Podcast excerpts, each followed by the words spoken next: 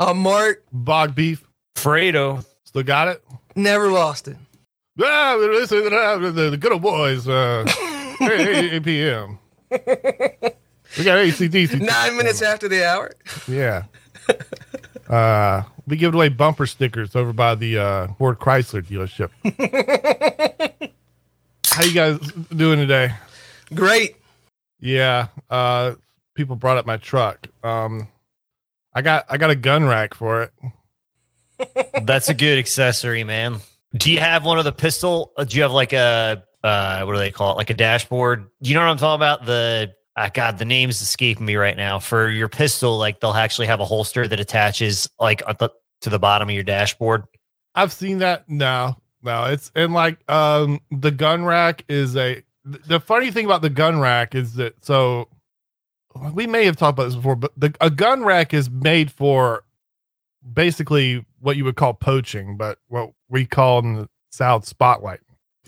Eh, I mean, some people. No, I don't. I don't think that's fair. Yes, I mean, obviously, spotlighting is poaching, but just if you want to transport your rifle around, a gun rack's a good idea. You don't want it like, and for, for you, unless you have like a super cab, you're going to either have to put it either there in the bed of the truck or in the seat beside you, and none of those are good options. There's another guy that got just got killed not too long ago because his dog stepped on a gun, and like the either in the back seat of his car or the, the the back of his king cab, and the gun shot him and killed him.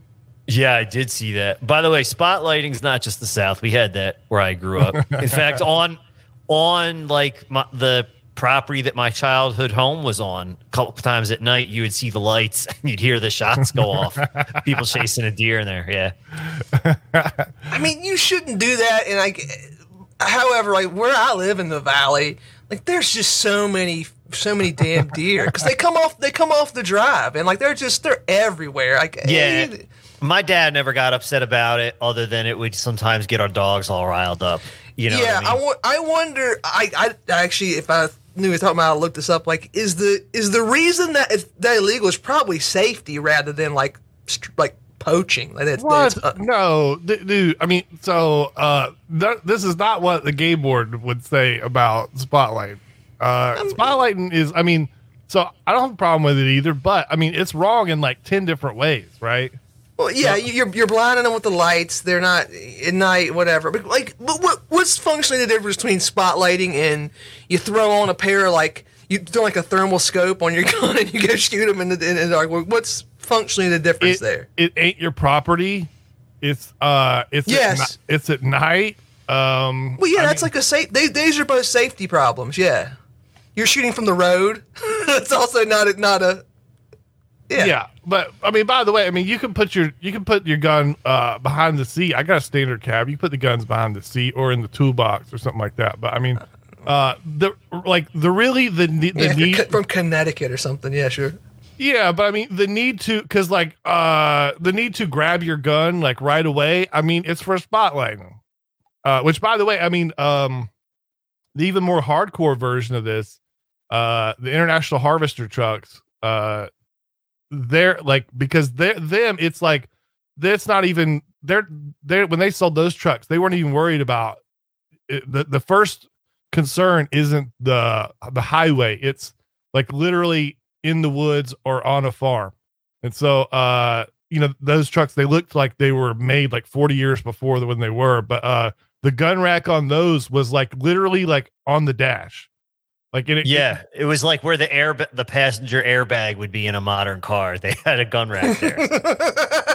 it's like it like literally you could just uh like it just uh, all the way across the front dash like it was like the most accessible thing in the world because uh you know the idea is you're out there on the farm on your property but um yeah there's a car show coming up think about entering the truck in but uh let's see yeah anyways the gun rack thing it, the gun rack this is might be uh, uh the um i don't know i'm getting a lot of mileage out of this this uh this political theory of what's stopping you from doing this and that was one of those things that was like well i mean so you know we all remember we all remember in uh everyone knows everyone's heard this uh in the good old days uh people always bring up in their high school i think because that um uh that at their high school, all the trucks would be parked outside and they would have gun racks in the back.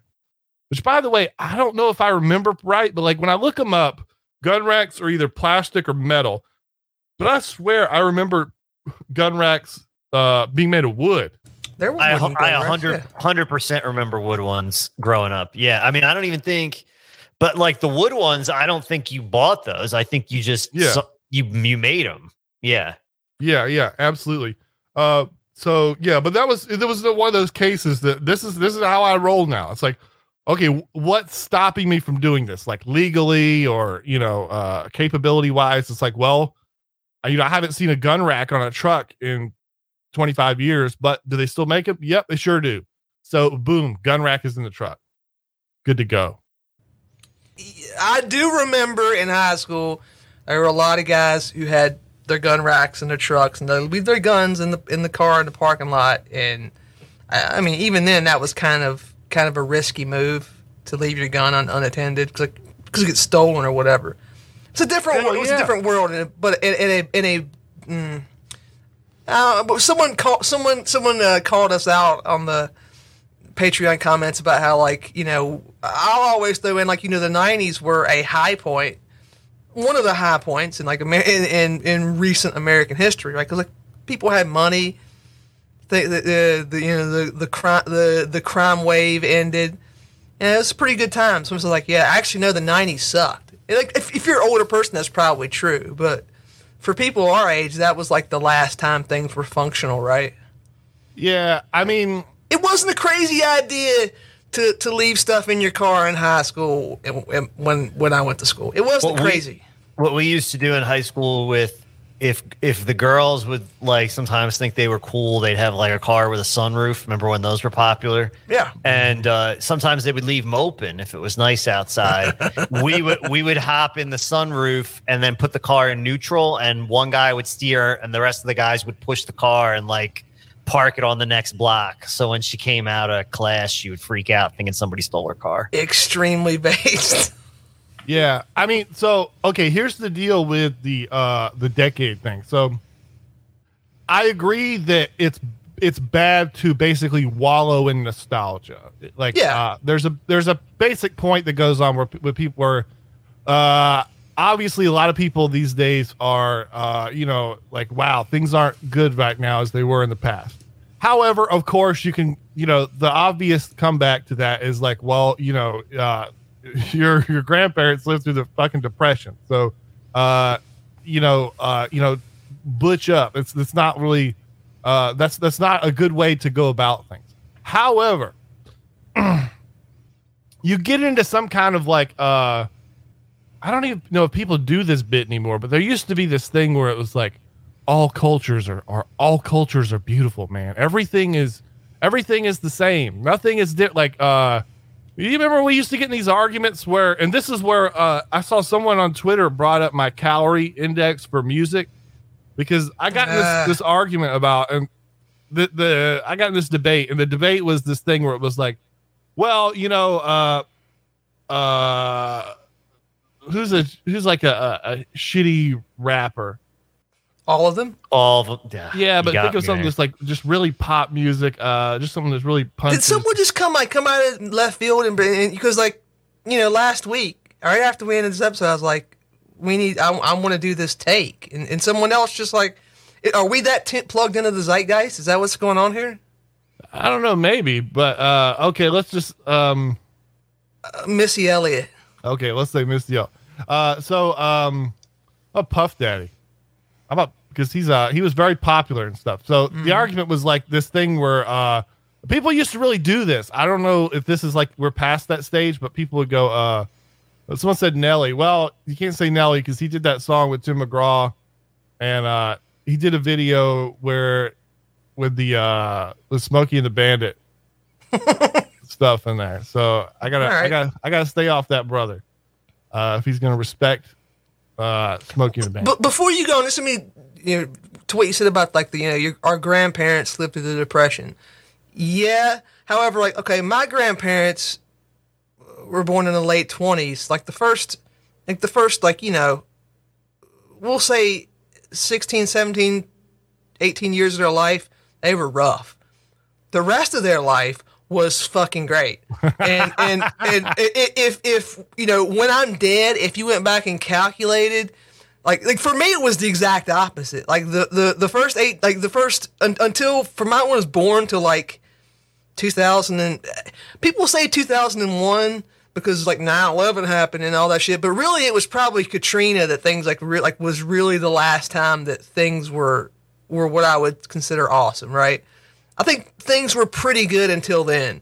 Like that was when the gas prices went up. We had some unemployment. A couple years later, uh, we had like a what was probably a depression that they lied. They said it was like a great recession. Like and this, and this is like things haven't been super great economically pretty much ever since then. I'm not saying individually people aren't doing well, but just like as a whole, things have been going pretty badly. If you if you calculate all this shit, I'm guessing they had better like more golden years than we're gonna get. So that argument really doesn't work. I know. However, continue. Yeah, well, see, this is legit, right? So you, what you're talking about is like, let's say you're broke in, uh, let's say you're broke like in the 40s in Los Angeles. Like, okay, maybe you can't swing anything, but like, still, you are looking around at like, uh, just like the, essentially the frontier economically and uh like I mean, you, you you've seen the the flyover shots of Southern California where there's like Mm-hmm. they can't stick another house in there. All that stuff is true, and like, but this is like the the actual the the the doomer thing is true. Like th- things are fucked up uniquely now. However, like you can't think like that. It's a bad way to think. You know what I mean? Yeah. There, but there's one uh, aspect to this that you guys haven't touched on yet, and that was like getting drafted to like fight in some pretty horrible shit, right? Which we Mhm. have, which we didn't have to deal with. Because like when I was a kid, it's funny now. I would look back at the '90s the way you just talked about, Merrick. But like when I was a kid, I was like, man, because I would watch like these James Bond movies, and I'd be like, man, why couldn't I be this age in like Yeah. 1965? But what snapped me out of that was like, oh shit, I'd be going to die in the jungle, right? Like in uh in Vietnam or something like that. So similar thing, like imagine having to go fight in World War One, or you know what I'm saying? Like that's that's that's rough stuff, man. I don't care how golden you know your last 40 or 50 years were. Like if that, I don't know. I don't know if I'd take that trade off. Yeah, yeah, uh, yeah. uh, That's. I mean, you ever seen how? Like, I was reading about my uh most direct ancestor getting uh what you would call drafted for the Civil War. You know, you didn't like you know get a letter and they have like a day at high school about this. Like, no, some some bitch comes up in your town with like a weapons and horses. Is like, all right, y- all Yeah, you guard. rednecks, all you rednecks are coming with us.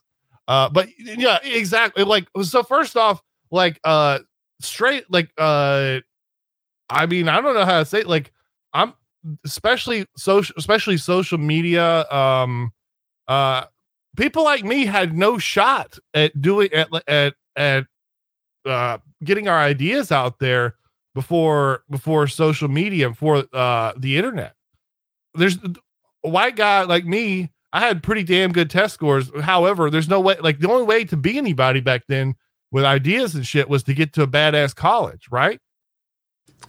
I mean, yeah, but th- yeah, that's like what I would focus on though. Well, just say- I'm look- just look saying, at- like, uh, I like uh, the internet is good for people like us. It does like Yes, absolutely. Well, yes, we're, we're we're using it right now to do stuff, but that's not what, what I'm what I'm talking about because, like, look, my grandparent grandparents and uh, shit worked on the worked on the railroad and made good made good enough money to get to buy a house, two cars, all that stuff. You know, you could have a single you could have a single income family and not have a great job, and you're not a you're not a podcaster, you didn't go to college, whatever. Like that to me is a sign of you're you got prosperity. It has you know actually trickled down to everybody, which is what happened in like the in the in the fifties and early sixties especially, and it happened kind of in the nineties, except it was different because basically they they looted the they looted the like the or like the the labor system, and for for a minute we were riding high off of that. You know what I'm saying? yeah, yeah, Yeah, like we, you, you, you, we tore out the copper pipes and we had enough money to have fun for, you know, uh, 12 years. yeah. Um, anyway, how's this, how's this fit into rap. Oh yeah. So uh, you remember, you remember that debate I got into, and this was like they used like uh progressives, like they have like um they're they're like most pro- progressives have like uh, um like uh one of the reasons why they're so powerful is that they like you just don't believe how much money that goes into essentially like education for their ideas even for just their hardcore believers and stuff so i mean like uh the John like the john oliver show like uh john oliver like keeps basically like every progressive up on like the latest arguments you know what i'm saying Yeah. Yeah, his influence is huge. By the way, w- w- worth mentioning again, his wife works in psychological operations for the federal government, and his wife, who he married to be able to stay in the United States, he was going to be deported. Actually, uh, like his work visa was ending or something like that. But neither here nor there. I just mention this anytime anyone brings up his effectiveness. Yeah, he's like a firmware update for progressives. Yeah. Yeah. Um but so like that's just that.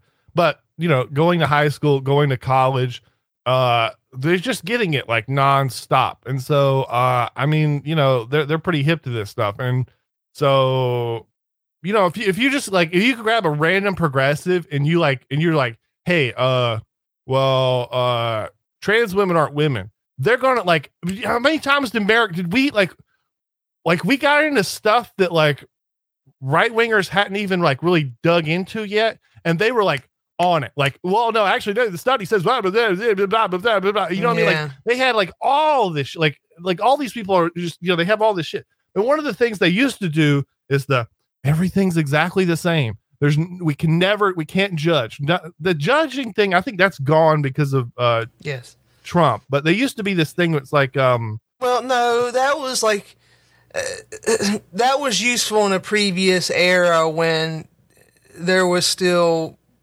like some pushback against their religion. It's like you have to you have to let people say what they believe and do and act however they want. And that was fine when you're not in charge. But now that they are in charge, that vanished immediately because it's all about progress pro- pro- progressing their religion. Yeah. yeah, and p- p- the other thing that changed too that that uh, effectual uh, that sort of made that change necessary is the way we do imperialism changed too. Like imperialism now is very much based around their religion, right? Like the Mhm. implicit justification in a lot of the things we do is like, oh, we have to invade this country because they're so backwards, and we have to make sure that gay people can get married there, girls can go to school. Uh, Russia is, I think I've heard multiple times, almost explicitly evil because it's Orthodox Christian. You know what I mean? Like Yeah. things, things like that. Yeah, yeah. I was just maybe the uh, I don't want to go get back on the um uh who's the African dictator I always talk about. Mugabe. Mugabe. During that mode, like the American like uh the way we would do things like was like uh instead of talking about like progressive ideas and stuff worldwide, we would just be like the most important thing is the most people voting. That's all we care about when we uh do imperialism, right? So we're gonna we're gonna we're gonna uh you know bend your ass over and make it so every single person votes in a free and fair election. So uh Gaddafi was like I mean not Gaddafi, but uh Mugabe. Mugabe was like, hey, it it sound very similar. Uh, Mugabe was like, okay, so all you care about is like max votes. Okay, so like he had commer like he had radio, he had commercials that were just like, uh, we'll kill you if you don't vote for us. I mean, like he was like, okay, so you just want votes? Like that's that's like the like the only metric. Okay, let's do this. Uh, and he like he told people, you know, we'll we'll we'll fuck you up if you don't vote for us, and he made good on his promise. Just that's a that's a good quality for a politician. Uh, he bulldozed their houses and shit. Uh, anyways, um, he killed him and stuff too. But um, I'm sorry, I'm laughing. We we if we're we still haven't got to the rap part, not uh, him bulldozing houses and killing people. Yeah. I'm against that. so back then this was like the well, everything is beautiful so like if if zimbabwe wants to vote in like a right-wing dictator or a communist or whatever it's all be everything's beautiful you can never judge you can never ever judge uh and so they would have to do this bit where uh you know they would have to basically claim and we got into this you know remember this Mhm. this is where the calorie index came from this was because uh someone uh said to me that like Puff Daddy is is equivalent in value To Beethoven, right? to Beethoven. and like I I mean I don't know like um that is that's just so unbelievably stupid. If you like if you have any idea how much wealth was poured into to create these orchestras and stuff like that, I mean it's just unimaginable. Uh it's it's like uh there's a there's a uh like anyways, if anyone still believe that, uh just go watch every interview with Project Pat on um uh whatever that uh who's that guy interviews the rappers? Vlad. Vlad TV. Like uh Project Pat's like uh I just wanted money so like I would just uh or, like he'll he'll just tell you like how many how few calories actually Yes. goes into rap music. Okay, yeah. So th- this is funny that this came up because uh, for for the intro to tonight, I played Freddie Scott. Got what I need, It's in, in the, and that song is probably now more famous because a guy named Bi- is Biz Bismarcky, right? Wasn't that his name? Yeah. He he sampled it for the the hit song uh just a friend which admittedly like it, it- people like that song because like it's a song about being uh in, in, in incel. It's like the song it's a song about getting friend zoned like you're like "Ah, i can't you know i can't women don't uh appreciate me. I, I can't get a date. She's out with another guy there was there were that's not really a big genre in rap music or it wasn't. It was like him and the uh, was the guy who wished he was taller who was that? Wish he was a baller you know you know what i'm talking about that song? There were like three rap songs that were like that. Yeah there you go. Every other rap song is basically about how you're uh, a badass who has sex with every woman in, in compton and you sell drugs and kill people. Uh, my, my point to playing that was and I don't want to pick on Biz Markie because, like, obviously he loved Freddie Scott. It, to, to just to, just like the sample of that song in 1989 when he did it, like you can just go on YouTube like I did tonight and download Freddie Scott .mp3 to play it to your friends online. Like you had to go, you had to jump through some hoops. Like he loved this music too. Like you listen to that song, and if you're listening uh, listening later on Patreon or whatever, just go on YouTube and you know Freddie Scott got what I need. Just listen to that song. It's it's a beautiful song, and like he put he put effort into making the song. The hardest part of writing a song is writing the music. It's not the word. It's not the lyrics. Yeah. So like the, the idea that there was an art form, and I guess this is this is kind of an outdated rant because this is not the dominant kind of music anymore. But it was for a minute. There was a period of time where like the most po- like some of the most popular music was I take somebody else's music and then I not even sing, I talk o- over that music, and it was treated like it was like a- an amazing art form. That's not. That's the Oh. equivalent. The worst fucking one is Puff Daddy's uh, I'll be missing you. Yeah, yeah. I mean that guy. Yeah. like and uh, people are like wow i love this song it's like yeah you like the police because like i mean um they don't like you know at least the Biz Markie thing uh at least he's talking through like at least half of it the the puff daddy i'll be missing you they just let it rock they Just just, let the beat play. Yeah. they just let's just listen to to to uh sting do his thing there is an, there's as much distance between Biz Markie and Freddie Scott as between what we're doing and like a, a chorus doing a Gregorian chant. You know, like there's there there's a big difference between these two things. this is why I this is why I had to the only like the only way to objectively do this, and it doesn't mean that it's that it's like uh that it's correct, but sometimes you have to have measurements. Even if measurements don't really paint the full picture, you just have to go with calories. Like who would survive like I remember um remember Bone Thugs-n-Harmony? Yes.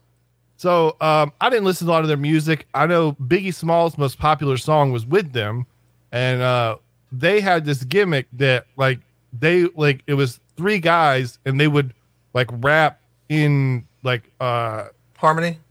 yeah on pitch like they're like uh they have to you know they have to hit the notes and stuff. Yeah, And- harmonizing is not is not an easy thing to do. Yeah, yeah, and so like you're now you're like you're mixing it with like an actual music, which is like uh, you know acapella stuff. Now, of course, the music industry fixed all this shit with auto tune because now, like, okay, all right, you want to uh, you want to you want to play the game by hitting the notes? Well, uh, you know, we'll fuck you. We, now we just got a computer to make you hit the notes. Um, yeah, I don't know. This is a side thing, but I've I've been watching lots of interviews with uh musicians lately, guitarists and stuff like that, because uh, I don't know if you know, but like, so what's what's very interesting is you started I started to notice something when I was watching all these things. I, I especially I like country music, and so I'm watching all these interviews with these country musicians, not like George Strait, but like the guitarist, right? Mm-hmm. And what you would what you find out is like, first off, like the the majority of the people that like, that like uh, I don't know you say the majority, but like a huge amount compared to other styles of music of these uh of country music uh like the guitarists and stuff like that they got into it because there's a, a larger demand from the public for for country especially live music uh compared to other genres and especially compared to what these like what there is in the like uh in terms of musicians so if you go to like one of if you go to like the Berklee School of Music you'll find very few people are interested in creating country music. But what happens is they all want to make jazz and shit. And or, or, or I just this is a people of a certain particular age, people who played with the, you know, the Merle Haggards and and and and stuff like that. And you would find like all these guys, and they'd be like, um, yeah, I want to play jazz, and then like uh, I couldn't pay my bills. Someone gave me a phone call. It was like, well, uh, if you want to be able to pay your rent, come to Nashville and uh, you know, play what we tell you to, and you'll have a job. Do you know what's very similar to that? A lot of people uh, are are surprised, like to some extent, like the demographics in Orlando, and the reason for that is because Disney World does that with failed actors, right? So you go to some fancy acting school and you know you i don't know you spend god knows how many years in new york city trying to get on i don't know anything about that world obviously trying to get on broadway or whatever. And then you get someone comes along and tells you oh you want a steady paycheck where you get paid every single week you can come do the stage show at i don't know the mermaid King- i don't i don't know anything about disney world you know what i mean the mermaid kingdom or something and you just you go on and you do the same show you know, seven nights a week or five nights a week or whatever. Uh, you sing the same songs and uh, you get like a 401k and a paycheck and health insurance and all that stuff. Is I, I don't want to I don't want to dox, so I'd be very careful about this. It's, it's I don't know a lot about the music industry, although I, I had I had an uh an uncle who was like he produced some music uh, for in country music, right? Uh, not not like you know big time. He did get nominated for a Grammy, but whatever. Uh, the funny thing is, like you you might be one day producing an album for I don't know, we'll say Alabama, and the next time you might be producing an album for the Indigo Girls, right? Oh, absolutely. You know, you know what I'm saying? Like, especially producer. Yeah, yeah. Well, by the way, I mean you got to be a real. That's like a real. um You really know your way around the business if you're a producer. That's a. Uh, it's one you know living in the the studio or whatever. Well, I, my point was yeah, but it, it, it I always assumed that like producer in music was like producer in film and television. It's not apparently. Like, I guess maybe there are people who just get like their name slapped on something as a producer, right? Like if you're if you're famous enough, you can probably just get your name thrown on there. I don't like, know. I don't know nothing about showbiz, but my understanding is that's an executive producer. That's what that means. It means gotcha. you didn't actually do anything. Didn't actually yeah. do anything. So a producer, I, a producer in mu- a producer for an album is like a movie director. So an album, like like an albums aren't like live music. There's so many ways that albums are just totally like uh you know a guitar part on an album will have like four different people playing all over over top of it. Uh like uh and you know this exact same band with a different with a different producer is a totally different album. You can tell like uh you know like all all uh Butch Vig did all all the big um uh grunge grunge albums and stuff like that. Uh, it, producer music is a is a especially for I mean if you're producing albums you're like you're you're a huge part of music. Sometimes not like when you're dealing with with pop stars and stuff like you're the you're the basically the primary musician in terms of like picking what's going to be on there. Hey, you're going to write on you're going to write on this. I like this song. This is going to be the single. All this shit. I, will say before we go on, you know, yeah, I, the calories thing isn't a perfect metric because, like, you know, there are some people who they spend uh, 700 hours uh, building this a replica of the Starship Enterprise in Minecraft, and it's like that takes a lot of calories and I mean, that's probably that's better than than other things you could do, but not by a lot, right? And and the the problem with with the rap music isn't that it doesn't take a lot of calories. Like the whole point of rap, I think, when it was became like popular was that you could just any anybody could just get out on the street and you could just rap with your friends. It was like, you know, it was like play. It was you know like uh, playing basketball, like playing soccer in the street or whatever, right? You don't need much to do it. But the thing is, why when you reach a point where that is one of the most celebrated types of music in, in your in your country, your culture, whatever, what does that say? Like you're you you it's not I don't like the, it's not that I don't like that rap exists. It's that why was rap so popular? Why does like why is uh, you know, why is Kanye one of the most famous musicians in, in, in America, or, or maybe he was before the incident? I, it does. It really. It, it's it's strange.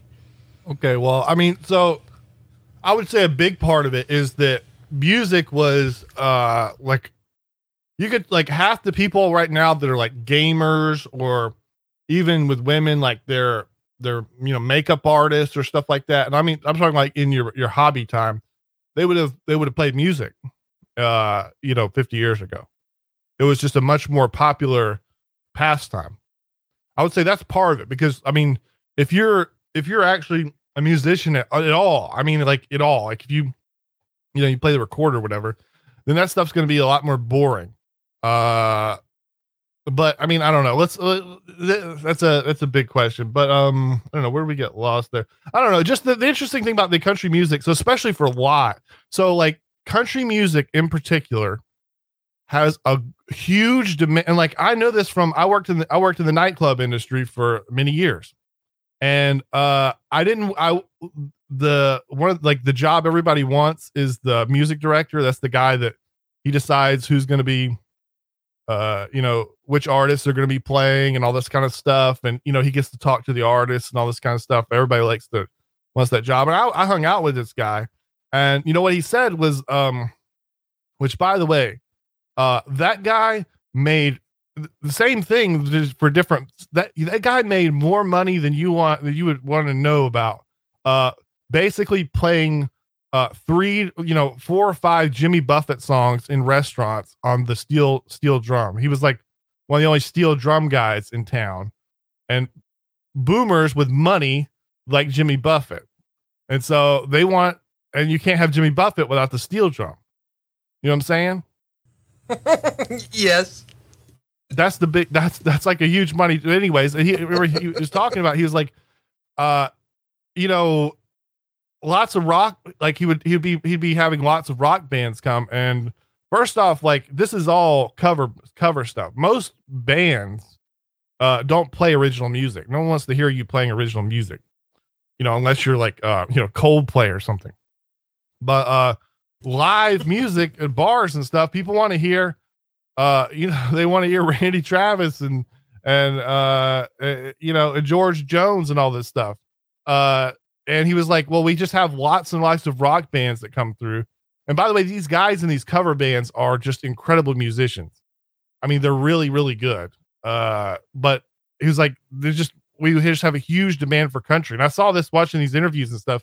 Looking even at these studio guys and stuff, it's like most people in country music didn't end up there because they wanted to. It's like I don't know. It's like a weird kind of class thing that like more people want country than actually play country. That's that's not true in rock music. You know what I'm saying?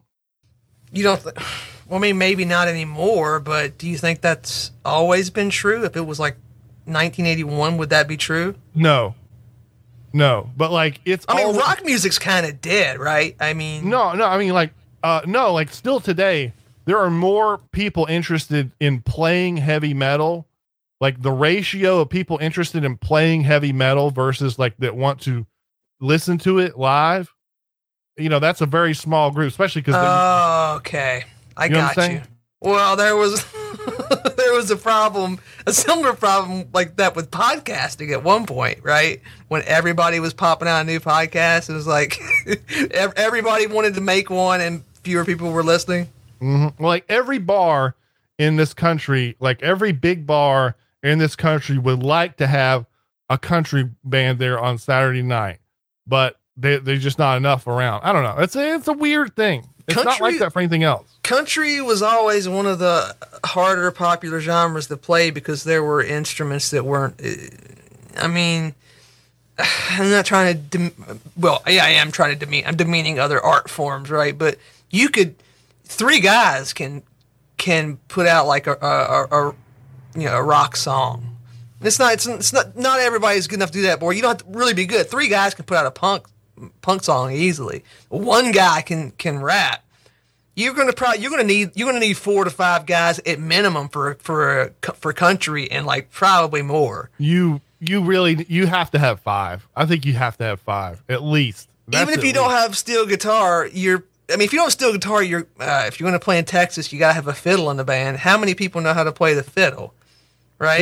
Yeah. You you- you're gonna have to have something like that. But by the way, if you don't have a steel guitar, you're gonna need at least like uh I mean, you just you really want five. You really want five at least. But um yeah, yeah, I don't know. It's it, I don't know. It's it's an interesting thing. What was I gonna go with that? Um oh yeah, the other thing that I mean, so I mean the other thing that people don't realize is that you have to be able to shred to, to play country music. Country music is not like a uh, it, it, uh I mean all these musicians were I mean, like, and it's not like it's you know, in rock music, there's like, uh, you know, there's guys like you know the Rolling Stones and stuff. Everyone knows he's not like an amazing guitar player and stuff. If you look at like all the hit country artists, like all the hit country bands and stuff of like the '70s and shit, like every group had a guy that could like shred, like just disgusting. Uh, uh, I don't know, like you, know, if you ever seen anyone, uh, you know, it's like uh, play the banjo and stuff like you compare this to blues guitar whatever like uh it's it's like there's a high amount of technical skill in country music too which people don't really think about That is that is absolutely true. I I've been I was told this many times when I was younger, but you know, like uh, there's a bias issue there. I won't go. I won't go any further. But I never told you this, but I'll, I'll tell everybody on the- on the air. My uncle played on a guitar on a George Jones album. holy shit He didn't play, I don't think he played lead, but he played guitar on a George Jones album. There's enough of those. I don't think that's going to dox me, right? if you want to go sort through every single George Jones Oh, album yeah. ever george, made, Jo- george jones is recording something you know every day George Jones is still recording something in his, in his vault. yeah yeah i forgot where i was going with that but um i mean no, that doesn't matter, that doesn't matter. um We want to get started with uh, with some stories because we got we got a couple and we got one somebody requests us to talk about. yeah let's go traffic and weather come to the top yeah blah, blah, blah, blah, blah, blah. Hit the button, you fucking maniac. 848 yeah Fox News. uh, blah, blah. Georgia Governor Brian Kemp deals a blow to Atlanta's wealthiest suburb, Buckhead's, pushed for city status as he warns it could cause, quote, default of municipal bonds and asks if students could still go to school in Atlanta. Because I bet you that's what really worries the people of Buckhead, that they might not be able allowed to send their kids to Atlanta city schools. Uh, Can Georgia. you get that? Oh my! Sydney Sweeney's boobies are on the side of that. You're, you're on the Holy- da- wow. All right. little, Uh, little distracted. I apologize. No, it's just not. It's not going away. Yeah, that's all right. Uh, so I think okay. So this is This is a juicy one. yeah, and okay. So I will say first off, I'm not equipped to answer this. I don't know if the right actually has people that are super equipped. So here's the okay. There's a problem with this, right? Uh, well, what what the gov like? Here's here's here's the backstory. If you're not familiar with the story, and I'm not super familiar with it either, but there, there, there's part of the city, Buckhead, the uh, a wealthier, it's wider part of the city. They want to leave Atlanta and not be part of the Atlanta municipal area anymore, and be their own and be their own city. They want to separate from Atlanta for understandable reasons. The governor said, uh, the governor, I think earlier in the week or maybe it was last week, said, "Yeah, uh, I'm not sure this is legal by state law, and also." If you do this, then we're gonna have a problem. They're gonna have a problem paying back their their municipal bonds because you just took, you know, a third of the tax base away, and there could be a problem with city school jurisdictions. Republic. He's by the way, he's a, he's a Republican governor, and this is a move that Republicans in Buckhead want in, in the Buckhead neighborhoods. They want they want to do this. They want to leave Atlanta, but the governor said basically you shouldn't do that, and it's probably illegal, and I'm not going to help you. Well, I mean, Kemp's notorious for this kind of thing, right? Yeah. Like, yeah, I mean, he during 2020 basically said that Georgia elections were perfect. And uh, one of the tinfoil hat theories on that, tinfoil in quotes, is that the reason why, like, like the state level Republicans did well, but the national Republicans got killed is basically because they had an arrangement, if you know what I'm saying. Yeah, I, I uh, heard talk of that too. I don't know, probably. But for one thing, why if you're if you were a Democrat, why would you want to get rid of Kemp? Like you're just gonna get you're gonna get somebody who you like even less if you if you did manage to get rid of them. But here here's get into the brass tacks. Uh, there's a nice little infographic here. I'll read it off. The population of Atlanta it's about five hundred thousand.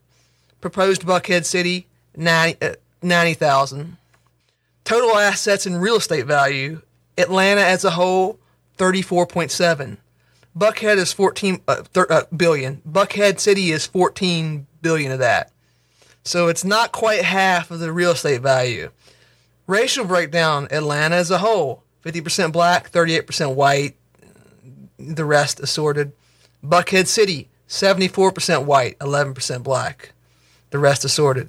Median income 60 grand in Atlanta, Buckhead City, 140,000. Actually, Atlanta's median income would drop $7,000 if Buckhead left. So, the people who live here, they're wealthier, they're whiter. They do not want to be part of the Atlanta metropolitan area any longer. Why are the Republicans, well, not the Republicans, why is the governor trying to cockblock them from doing this? And I think the answer is simple, and he kind of gave it away. He said, well, who's going to pay back the city bonds? Like that's your that's if, if you live in Buckhead, I'm here's bad news for you, and you probably already realize this anyway. Your designated job is pay pig for the city of Atlanta, and that's like that's just what you're going to be forever. Uh, Kemp's not going to help you. Republican leaders in the state aren't going to help you.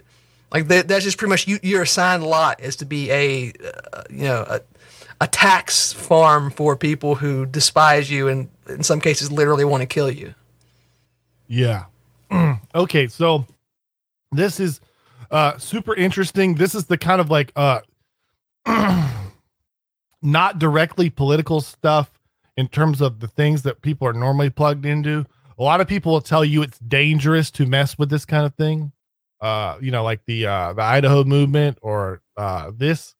Um and uh, here, okay, here's the here's the deal. And I, I noticed. Okay, so I'm assuming that anything Trump says, like right now, is like going to be like really base stuff, right? Because it's, you know what I'm saying. Like, there's no reason for him to talk about partying rappers or or compromising or his son-in-law like right now. You know what I'm saying? Yeah. For the most part, although he found it necessary to do the log cabin Republican thing a few was a couple months ago. Yeah, I mean that's just who he is, though. I mean that's just he's not going to change that. He is a, you know, he, he he's really lib about that stuff, and whatever people get mad if you say that, but it's true. He always has been. He's a cosmopolitan guy. He's not, you know, he's not Mike Pence. Well, you know his his uh mentor was gay. uh, that that mob lawyer guy. Um, but anyways, uh, so one of the things that he's been saying is that he'd like he wants to see more cities built. Oh, that's Yeah, okay. saw that. Okay, so here's here's the deal with cities and Republicans. I don't know if they have a way to circle the wagons on this. Oh my god, uh, you- you- I got I got to turn my face if I'm going to keep my train of thought uh, uh, here. Uh, so uh, all right, so how how's he going to keep this keep uh keep this going? Uh, that's not what I meant. I hear the so- di- I hear the dial tone. yeah. Uh, okay, so like the, the problem with the, okay, so here's the issue with this. Uh, when you have a city, uh, and cities are important. So cities are where like uh, you know, uh, the the ports are, and people build things, and they pour the uh, uh, the. And I'm not really sure why exactly it's necessary to, but like you know the uh, bo- like beer bottling is done regionally and they do that in the cities i don't know but anyways they do that so all, all this industry and money is in the cities right so we got uh a bottling plant out here. well i mean. I, I think like budweiser and coke and stuff generally does that in the cities of wherever they do that Oh, well, it's closer to where they're sending them. That's that's probably why. Yeah, but uh anyways, so the okay, so they're important. However, like um what's happened to and, and so cities aren't would not are not necessarily bad for the Republican Party like in theory because Jacksonville exists. All right, so what happens is what's happening in this story. So and you know, if there was someone if there was like a king guy that could sort of orchestrate have every all the decisions made for in the Republican Party, you could kind of make decisions on this because how does the decision work for the right? The right should look at this story or any story like this. So let's say uh, a bit. Let's say this same story happened in Jacksonville. Well, that would be bad for the right because the right controls Jacksonville, and so uh, you that would that'd be bad. In this in this story, Buckhead in and this is like a microcosm of how politics are going to play out over the next 10 to 20 years. Because ordinary politics, I mean, I think that the the at the federal level, the Democrats kind of have cockblocked that with uh mail-in voting, yes? You would like stopped what? Like any any, any cock, uh, you have to be more specific. Cockblock what? So it doesn't seem Democracy. like Well, it like so the the so people aren't just going to stop trying to survive and trying to win politically. However, your strategies change when the ground changes. So with mail-in voting, like the strategies that were you that we that were pursued in say the 2010s, 2020s Right, right. aren't aren't going to be viable anymore. Uh I mean, in my opinion, I don't think I think people are wasting their time. Like it's like the I just brought up Trump, but you know the way that this would work would either be would not be is sitting in the president's seat because I don't think that it's possible anytime soon. Um, the way to get there. So I'm not saying that's like it's over, it's over, but you're like the way that you move changes. Now you have you always you got to go to where you can move. What do you got? So you got, but you you have pieces. You you lost the the possibility of that piece, but how are you got other pieces? You got A, the Supreme Court. You got B. You got really rock solid, like unbelievable, um, unbelievable regional power. Like and that it's that like in the voters uh, the, and the the people in these regions are getting like really far, getting really ready for for radical action. You know what I'm saying? Yes, and the you know whenever this has been kind of swirling around the t- the you know the take industry, the I guess the right wing take industry for a while. You know the concept of nat of, of national divorce. Is funny because actually the Daily Mail article I was looking at the Daily Mail article for this Atlanta story, but like one of the related articles was about the Greater Idaho movement, and the Daily Mail was talking about the Greater Idaho movement, and you know they were showing all the counties that have, have voted to join Idaho from Oregon, and like and they were I saw people arguing about this, like, uh, well, you know, they're not going to do it for this reason or that reason, and and they're philosophical issues, but there's not. It's it's none of that. It's just right now they have power over the those counties and the people in those counties. They're not going to give that up ever. They're not going to. They're not going to allow those people to leave. They're not going to do it. And and this is the same same deal with Buckhead. Right now, they you're you're somebody they can squeeze for money. They don't want they they they don't want to allow you to leave. The problem here is like when we're talking about Greater Idaho, Congress has to sign off on that, and they're not going to. You know, whatever you might be able to remedy that one way or the other, but there's no reason for the Republican governor of Georgia to do this. Like what he's basically saying is we're not going to allow you to do the only thing you possibly can do under these circumstances, which is say, I want I want to I'm seating him and doing my own thing because you're fucking everything up. I know that you've nailed down the current method, like the current ruling method, and I can't really stop you from doing that. But I want to be I I I'm I'm I want to get out and do my own thing the the take that swirls around is like that this is either a it's not possible so it's a bad idea i think that's horseshit not because I, I think it necessarily is possible but like if you think that like like the you know devolution uh secession from from states or like just increased federalism is not possible then you shouldn't be talking about like right wing politics at all because nothing is possible. Like if you can't even do that, if you can't even say like just leave me alone, then there's no more issue. So just stop talking about it.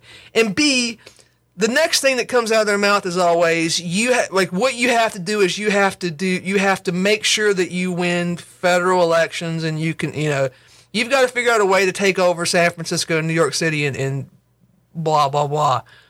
Like which is uh, that's obviously way more impossible than making arrangements so that you know eat, You, like you need a Manchurian candidate at that point. If that's the if that's your your path, you know, you, like you know what I'm saying.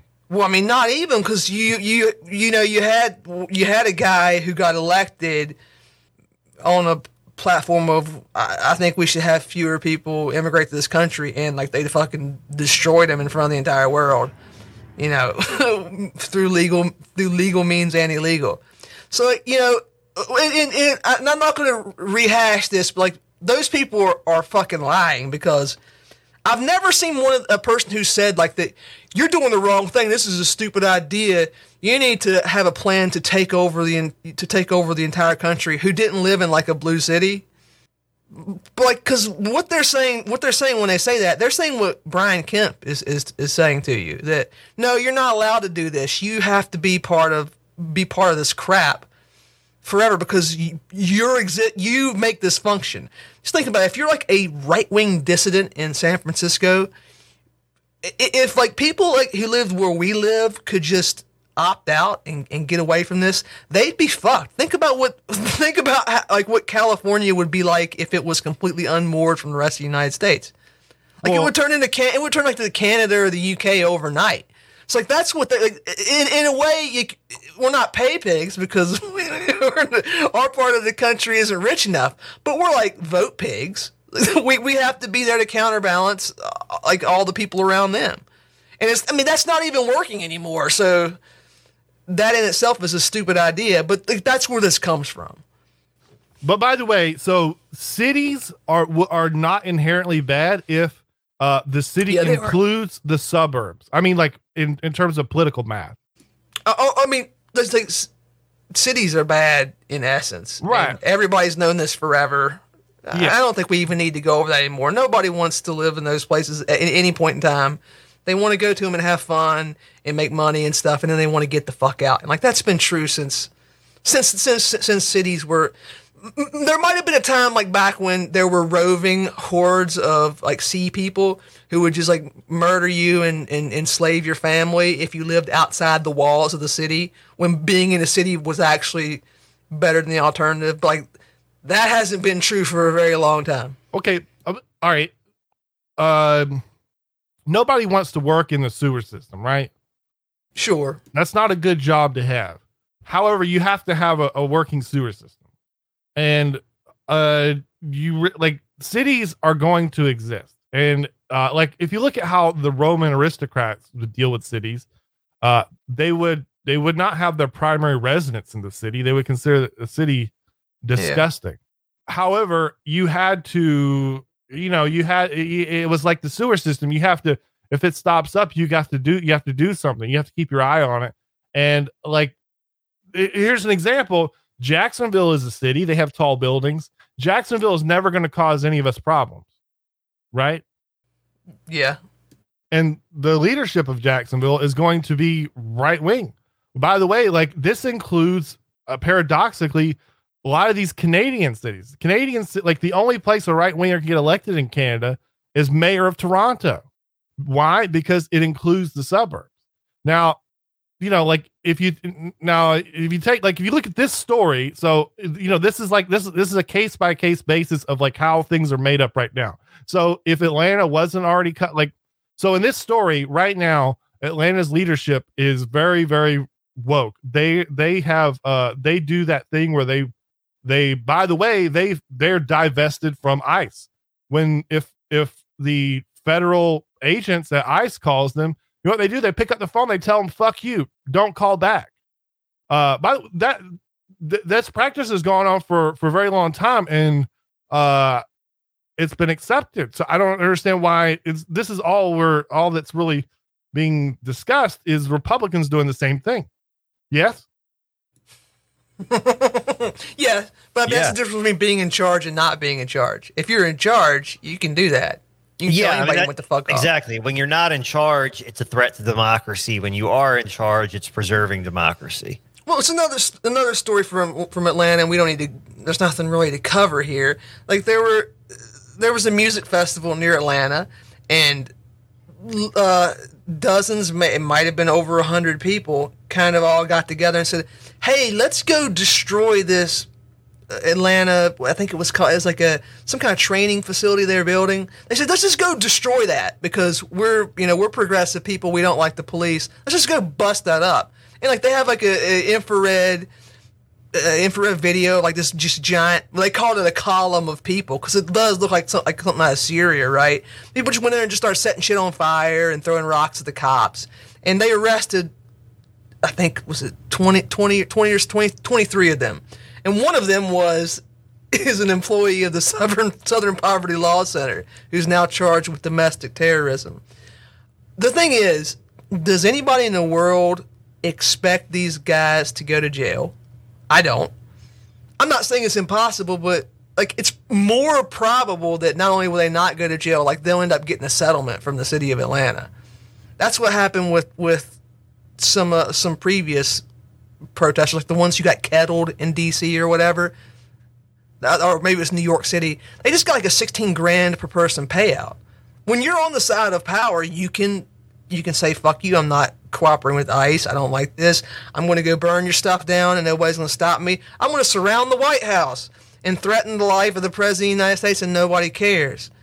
But if you're on the wrong side of this, you know you're you're going to be in jail with the guy who wore the bison hat. And that's just how this works. It's like, yeah, they're uh, trying to do the same thing, but it doesn't matter because they don't have the power. That's not yeah, but that's not true. I mean, so first off, like you can only not true. first off, you can only push where you can push, right? And so one of the nice things about doing stuff like this, so uh, if you push towards winning a specific, like winning the presidential election, um, well, that like on the day of the election, that's evaporates. You lost. Ne- next, okay, so people like the uh, people like the Idaho movement the actual like the actual like getting the paper signed for the Idaho movement does not have to be like the only way this works. Yes. The, the only organ like and there's there's no real specific like uh there's there's no it's it's not like the election thing. So you have to, you can build and you can do stuff like that. So yes, I'm not saying I'm not saying this is a bad idea and they shouldn't bother. I mean, but I'm just saying this is like, yeah, what they're trying to do it does follow the same logic as these other things, but it that you know that doesn't matter.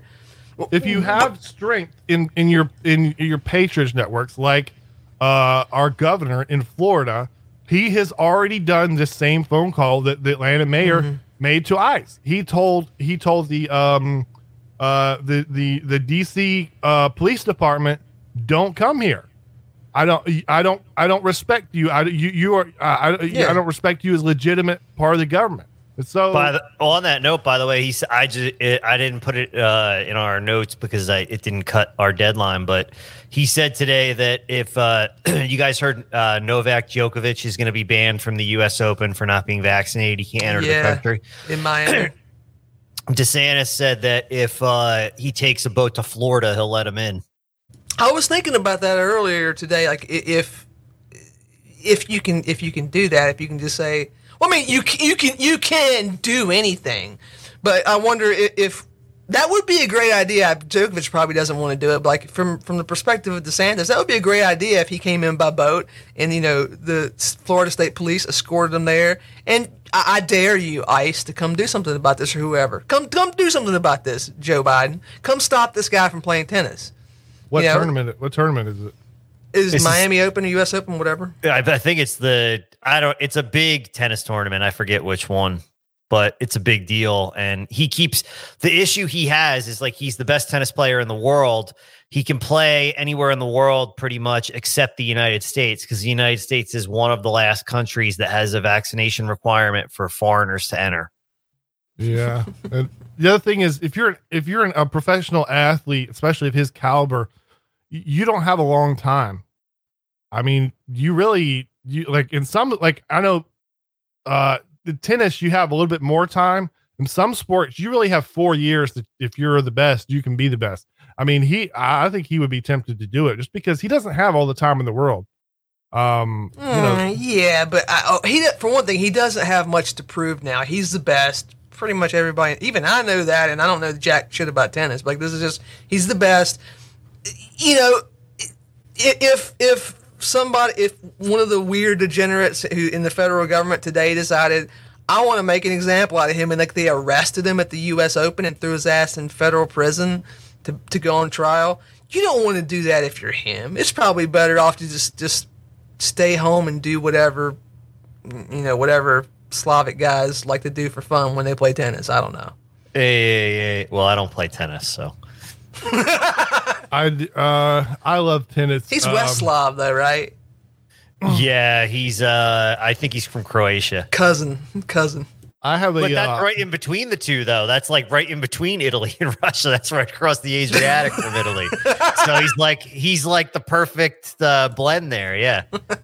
I have a I have a tennis racket signed by Bobby Bowden because uh, I was playing tennis one day and I saw Bobby Bowden. I had on a Miami Hurricane shirt at the time, and uh, Why do I you have him sign the shirt?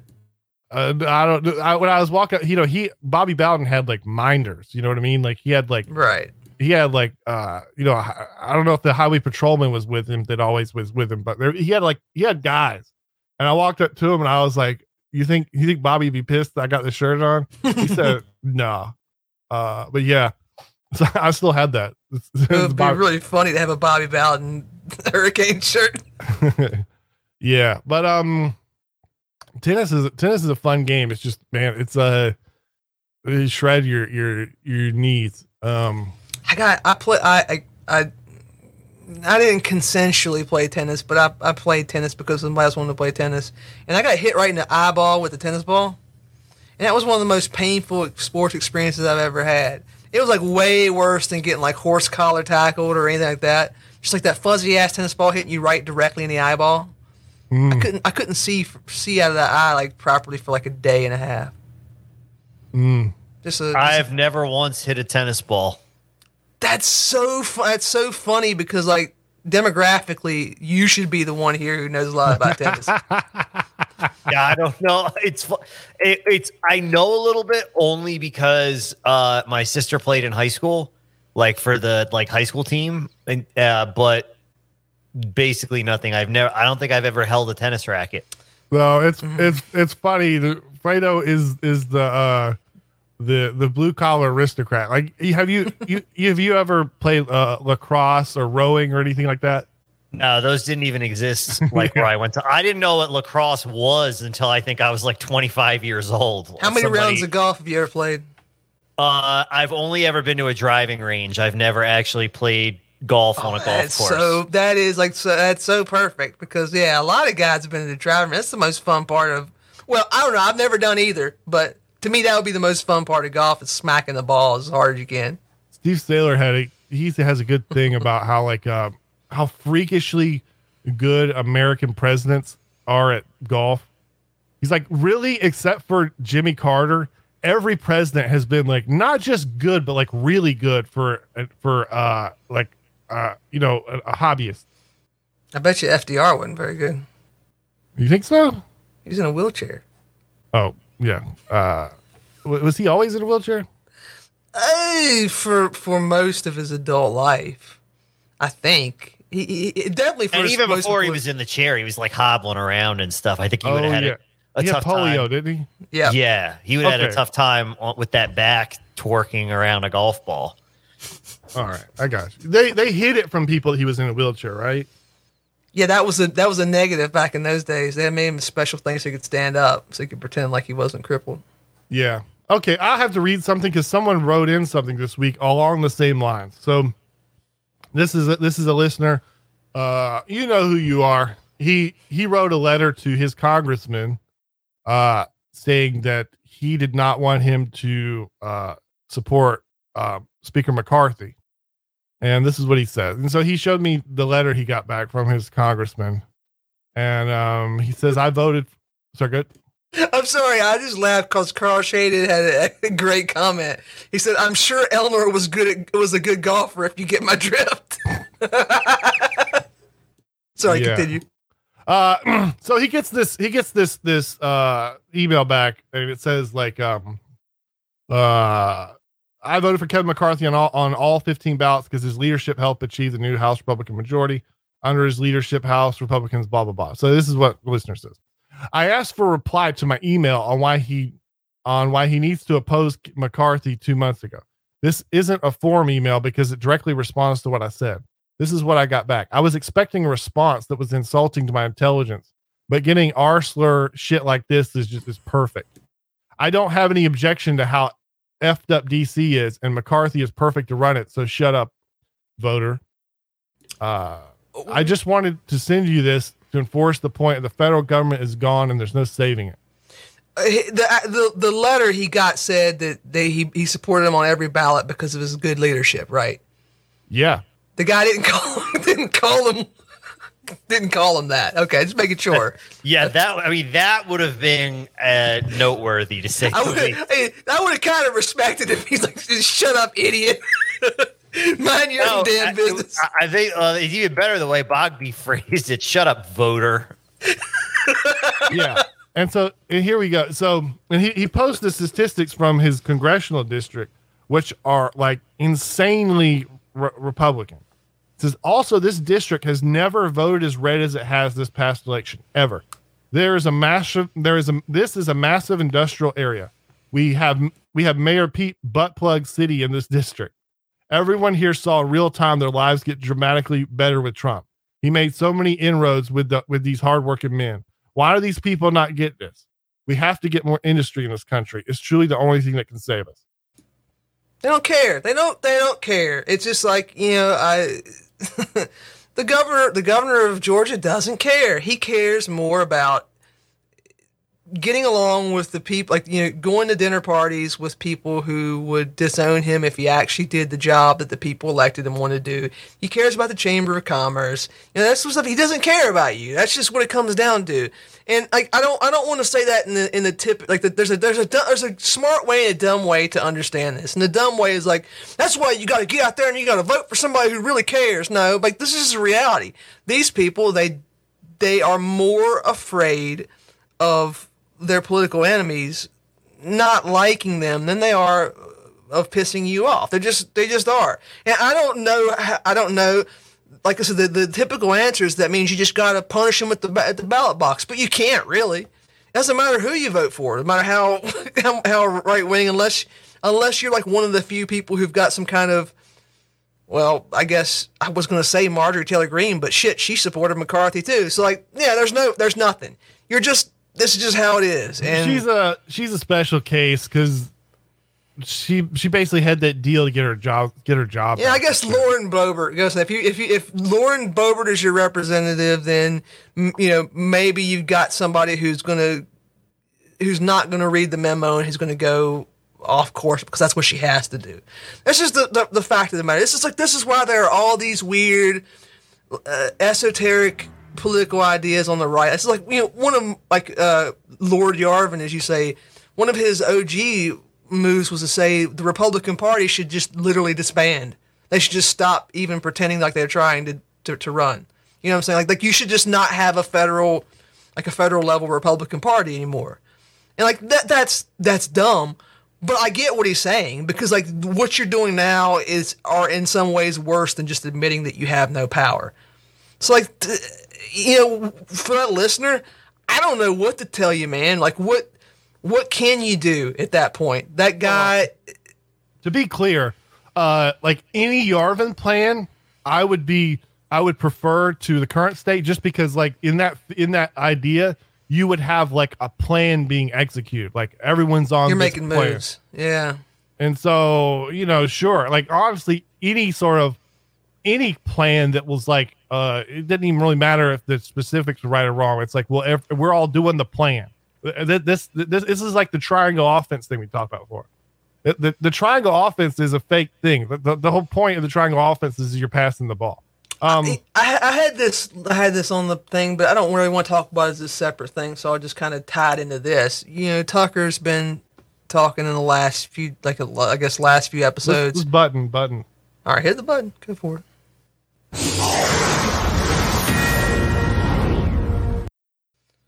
They lied to us all. End quote. Tucker exposes January 6th fraud and kangaroo court cover up. That's an in- interesting headline. Uh, on Monday night, Fox News' Tucker Carlson dropped unseen footage from January 6th Capitol protest, which revealed that the entire Democrat narrative underpinning the event was a complete lie. And it goes on to say surveillance cameras showed Capitol Police like escorting the Bison head guy around and trying to open doors for them and nobody was scared nobody was worried we like we we if you're listening to this you knew this already it's but I don't think nor- normies necessarily did, and even if you knew it, seeing the evidence in video is is by itself something different. Uh, Fredo, I want to. Uh, hey, by the way, your, by the way, last two mayors of Atlanta have both been Igbo. uh, Fredo, I wanted to get your legal analysis here. If if you know, I know have we're you, always. Sorry, have you heard uh, Second City bureaucrats' theory on this? No. Uh, he claims that uh, they all they all have the R1B mitochondria or whatever. Oh yeah, yeah, yeah. That's true though, isn't it? Like, isn't that literally yeah, true? Yeah. yeah. No comment. Uh, I wanted to pick Lego uh, Lego Fredo's legal mind here. Could this could these this video evidence get people new trials who were convicted? it, it's it's this is a really unsatisfying answer. It's hard for me to say because it depends on what they were convicted of. You know what I mean, and what the specific facts that led to their conviction were. So if there's if there's evidence on the video that contradicts, like there's a direct contradiction in the you know factual findings made by the jury, then yes, for sure. Uh, but that isn't going to necessarily be the case for everyone. So the the answer is possibly, but I just don't know. Yeah. Oh, one of the highlighted things here. Uh, the January 6th, this is a quote from Mr. Carlson. The January 6th committee knew perfectly well that Officer Brian Sicknick was walking normally through the Capitol after he was supposedly murdered by Trump supporters. And they know this because they saw this tape. We can be sure because the footage contains an electronic bookmark that is still archived in the Capitol computer system. End quote. So, like, here's the thing: like, even if you this would be grounds to get people new trials, they're not going to because the people who make that decision, the judges, are you know they're they're in, in vassals of this empire that put these people in jail. What difference this could make, I guess. A, there are a lot of normies who lean right wing Republican, whatever, who I, I really genuinely don't think know what happened on January 6th. And, you know, this is the most popular cable, popular news guy in the country. So that they're going to see this. B, let's say by some miracle you do win the, you do have a person who wins the 2024 presidential election who's not worthless. If that happens, that person has now has grounds to I'm just I'm I am just going to pardon everybody who's convicted who's still in prison. And and the people who were, are out of prison, I'm going to have the, I'm going to pardon them those crimes, wipe their record clean. And this is the reasoning I'm going to use because they hid footage and they lied about what happened. You might think, well, you could do that anyway. That's true. You could just come in and say, I like these guys, so I'm pardoning them. But it's always better to have an excuse. And this is a good excuse. This is a good excuse to just say, I'm letting I'm letting the bison guy out of jail.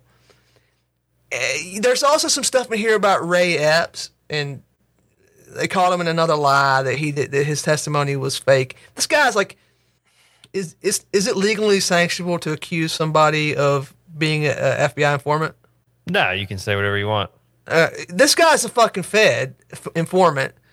Uh, if you're if This is you the uh, old white guy that's they have like ten thousand clips of him saying, "Hey, everybody, we need to Yeah. go in the building. Go in the building." Yeah. If you're if you're a Republican and you have federal power again, you control, you know, you're ostensibly the head of the Department of Justice because you're the president of the United States. You better go after this guy. You better go after everybody like him. You better you better make them pay for everything that they did. And I don't just mean like cuz you're not going to make Nancy Pelosi pay. You're not going to I guess maybe you could get you could run AOC out because she took a a bribe or whatever.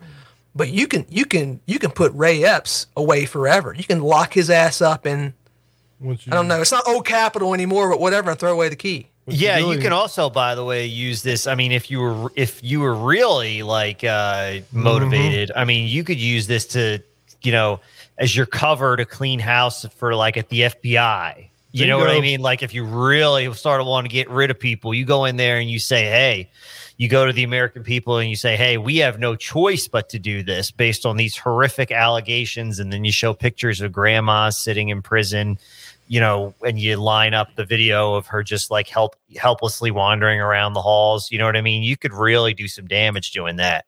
Bingo. That's what I was going to say is that, you know, that is the, um, this is where the Machiavellian stuff is good. Uh, because not only are you being a little bit Machiavellian, you're also making things better for your people.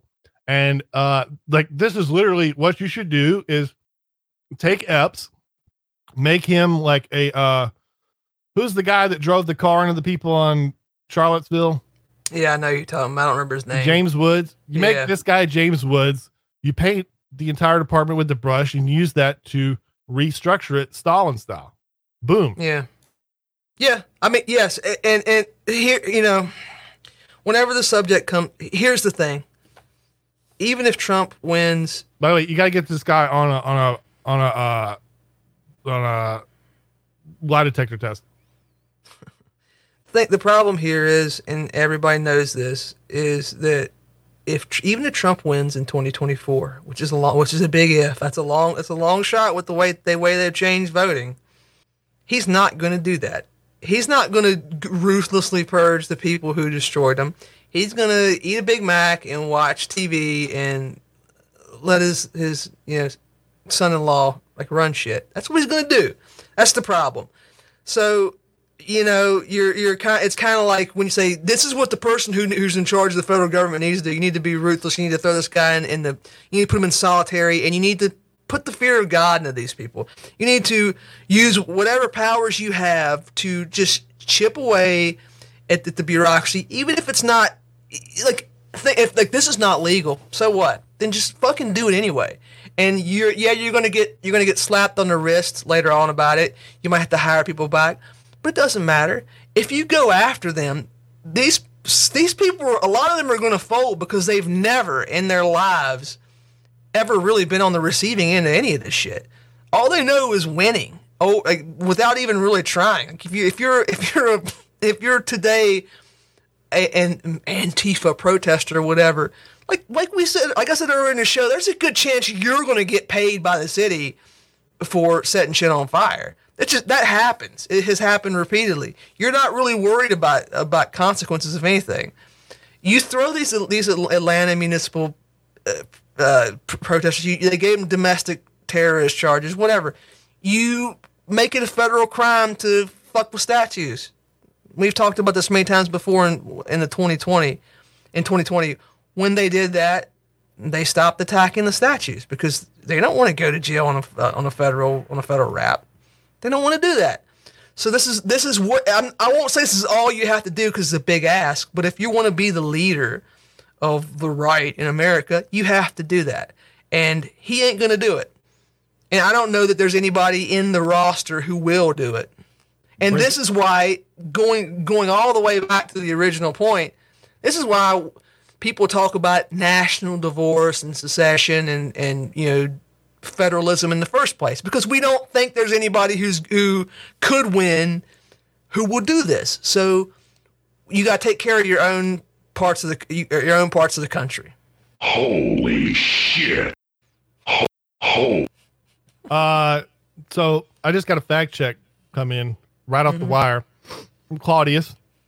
Oh, You think you're in trouble when there's people like twice your IQ, twice our IQ watching this. Uh oh. Uh, number one, FDR didn't get polio until uh, well into adulthood after he'd already been the losing VP candidate in 1920. FDR, uh, FD, Roosevelt's powerful swing led him to bet Car- Harvard classmates he could drive the ball more than 300 yards. Son of a bitch. FDR insisted that he play golf on his honeymoon. Yeah, if you married Eleanor Roosevelt, you would too.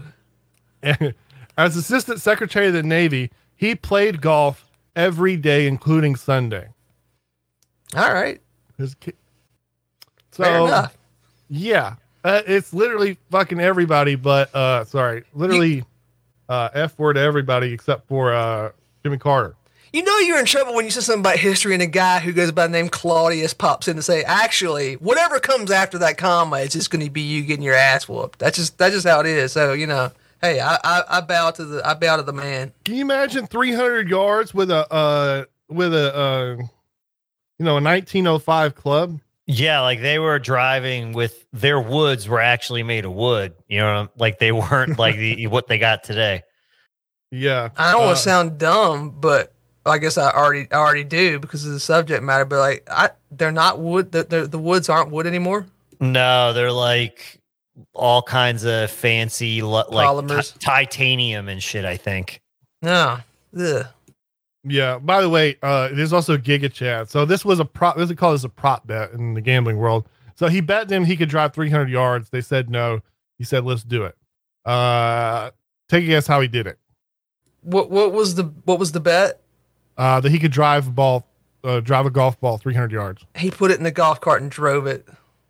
Uh, in the dead of winter, Roosevelt took his friends to a golf course where he skidded his drive off a frozen pond, well over 300 yards. Yeah, that see that's the kind of that's the kind of uh um uh Sneaky ske- yeah, scheming shit that you'd expect from FDR. You got you got to give the man props.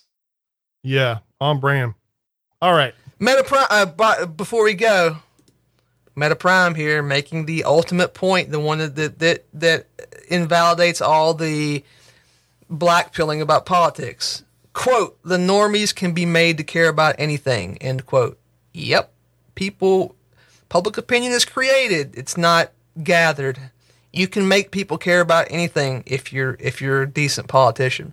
if this if this happened um if you look at uh all the uh things that look like january 6th that happened in the 60s i mean there would have been like we wouldn't even be talking about this shit people like you know think about all the people all the people that were beaten and all this kind of shit for that on Well, there were people who trespassed in, into into the Capitol building repeatedly over the years. They were all progressive, liberal, left wing, whatever protesters, and nothing ever really yeah happened. I, I mean them. people on the right right? So, uh, I mean, I, I think in in this case, in terms of the the what people believe and stuff, I think we're in a better situation than ever because of the internet, basically. I agree. Let's hit the two A roundup. We usually wait to the last minute. Let's let's let's get some let's get some time in this time to do it. Uh, I can't find a button.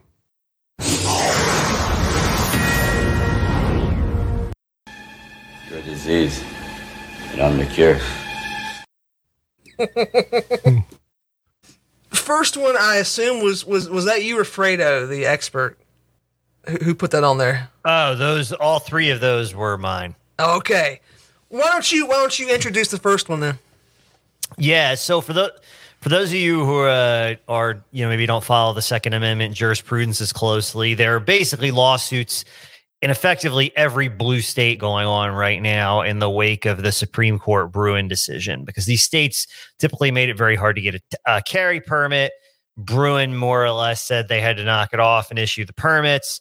So they all passed, you know, Bruen response legislation that did a variety of things. The most common thing is they they made a permit to carry, you know, sort of worthless by, you know, declaring all kinds of things non-carry zones, um, etc.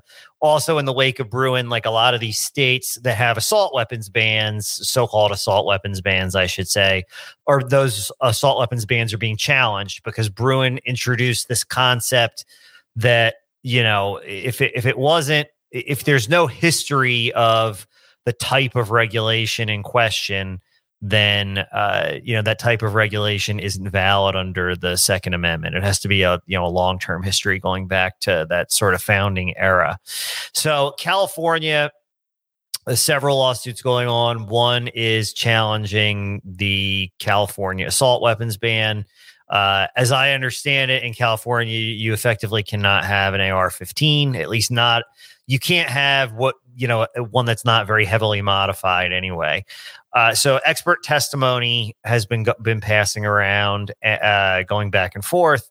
The state is what's very interesting about this is the state went out of its way to get a veteran uh, to be their expert, which is sort of interesting because typically this is and this is not a slight against veterans, but they're they're not typically experts in ballistics, right? I mean, that's not they're not studying ballistics for the most part. Well, I guess some are. They do probably have a limited number of guys that do that sort of work in a but that's not what your just typical guy out in the field is doing on a regular basis.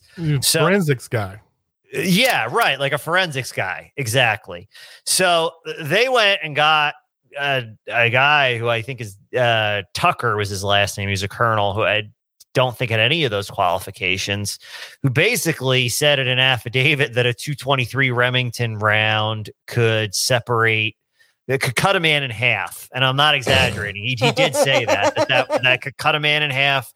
Uh, he also mentioned decapitation. So, you know, this, the defense or the actually the plaintiffs in this case filed, you know, their expert sort of filed like a mocking kind of brief saying, like, you know, yeah, I'm a ballistics expert, went through all his qualifications, you know, in ballistics and said that this just isn't true. You know, a 223 Remington can't do that.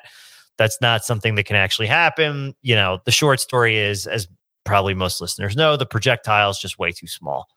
Um, the interesting part about this, and I think this might, I, I'm starting to wonder if this isn't a strategy they're going to take more strongly going forward, is uh, there was a rebuttal that the the state's expert filed, uh, you know, an affidavit that basically very clearly in there says, well, if you haven't been at war, you don't know anything about ballistics, and you're not you're not at all qualified to to talk about this. And he goes on to tell a story that doesn't really prove his point. He says that he watched he wasn't even the one doing the shooting. He was like he watched another soldier shoot a jihadi for, in Afghanistan from a rooftop, and it was an in and out. Effectively, the bullet passed through, and uh, due to the, I guess, the area where it passed through, like it actually, it, you know, it, it killed him and it it disemboweled him more or less, which is not at all what his original uh, affidavit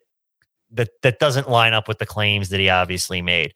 So at any rate, the reason I found this case interesting is I think that's actually it's pr- if you're gonna make stupid claims about that just aren't are factually false about what different how dangerous different firearms are, which is something obviously that the anti-gun lobby does very frequently, right? Like they rely a lot on fear. This gun looks scary, therefore mm. it's more dangerous. We saw that recently in California, actually, with that guy that did a shooting with a Mac 10 of all things. Probably, you know, by modern standards, it's just not even that effective of a weapon. Uh, but he, you know, it looks scary.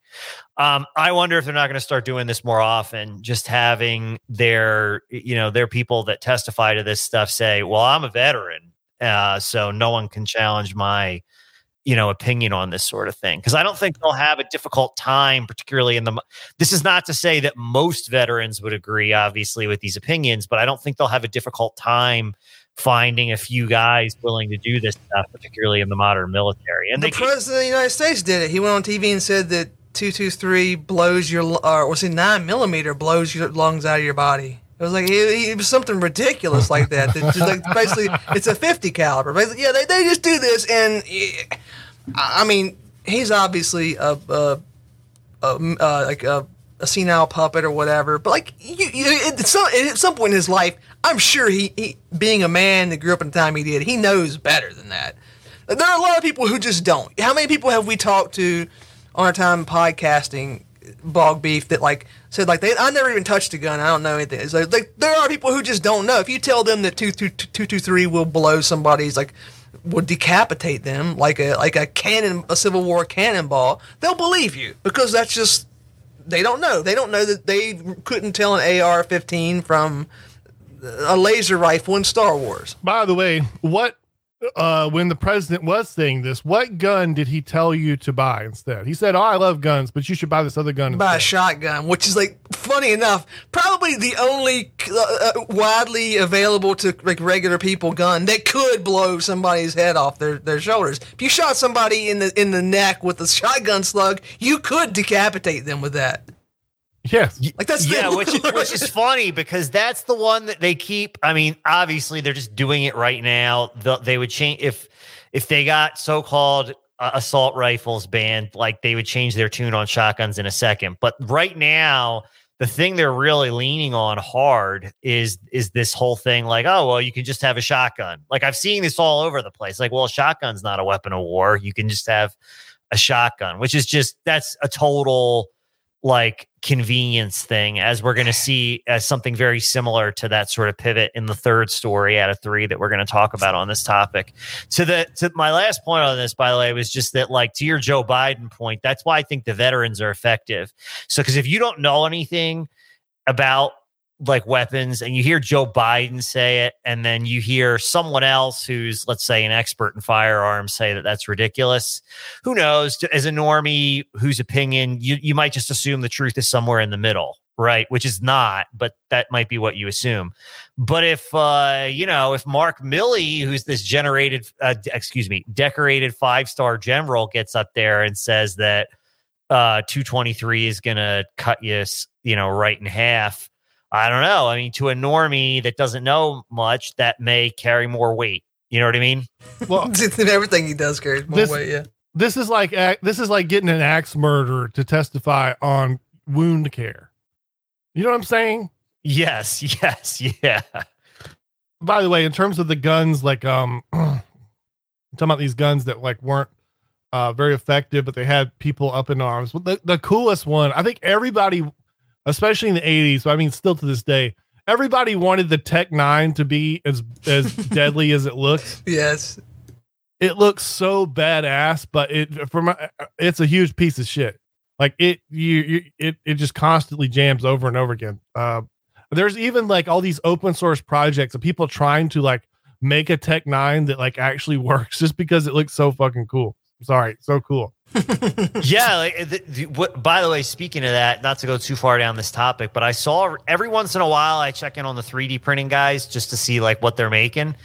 The they keep doing more and more stuff like that I didn't think that they'd necessarily be able to do. They can 3D print shotguns now, uh, which I had not seen until very, very recently. Um, like just more patterns, designs, like it that that's really, really taken off. Weabo, Weabo Judas. Every time I say his name, it makes me laugh.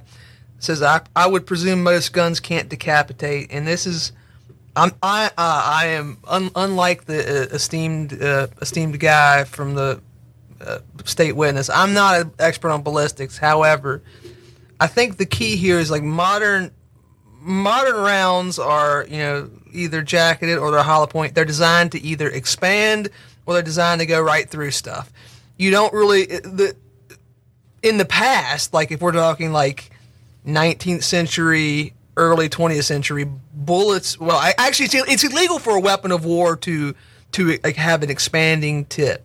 That's like straight up a war crime. If you shoot somebody with a hollow, jacketed hollow point in a war, you've committed a, a, violation of the Geneva Convention. But anyway, the point is, in the past, when bullets were just lead, they would have this massive expansion and tumble, and you could see people getting their arms and legs and their even if it was high enough caliber, their head blown off. That's why the shotgun is like, ironically, one of the few that that can actually happen because a, a shotgun slug, if you're not familiar with the concept, it's just a giant chunk of lead you shoot out the shotgun. It's one big piece of lead, and because of the way lead deforms when it hits something, I, you, I, am pretty sure you could decapitate someone with it if you, if you, if you like was a quote unquote lucky shot. I, I don't know for sure, but if there was any any firearm that regular people own that could, it would be that. The, the the bigger point is the thing that scare normies about guns. Like this has always been kind of a joke, and actually, uh, Mr. Harrell would Paul Harrell talks about this a lot. That one of the reasons why AR-15s are they're cheap, they're plentiful, they're really great guns. And that's one of the reasons why it's the most popular gun in America. However, they're black. They're polymer. They look like an M16. One of the reasons you might want a gun that's not that, that's functioning the same, like a Mini 14 does the th- same thing the AR-15 does, but most of them have like a wood grain stock. They look like an Elmer Fudd hunting rifle more than like a, a, a scary gun. And people who don't know a lot about guns, they get scared by shit like that. As, as crazy as that sounds. Yeah, no, and, you're right. It's the same yeah. thing that goes back to like the scariest gun to a normie in my experience is a sub gun, which you know what I mean. Like they that that this like scares the shit out of people. Like even if it's just, I don't even mean a, a full auto submachine gun because they wouldn't know the difference by looking. I just I even mean just the semi-auto versions. It, yeah, it, it was kind of it was like we we we with the bump stock issue we talked about this. If someone was you know 30 yards, 50 yards away from you and they were trying to kill you, would you rather them use a stock AR-15 or an AR-15 with a bump stock? I want the bump stock guy shooting at me because he's probably not going to even hit me with it because it's not a very as, as far as like the usefulness of the item to make it more deadly, it's not. It's not really that that good.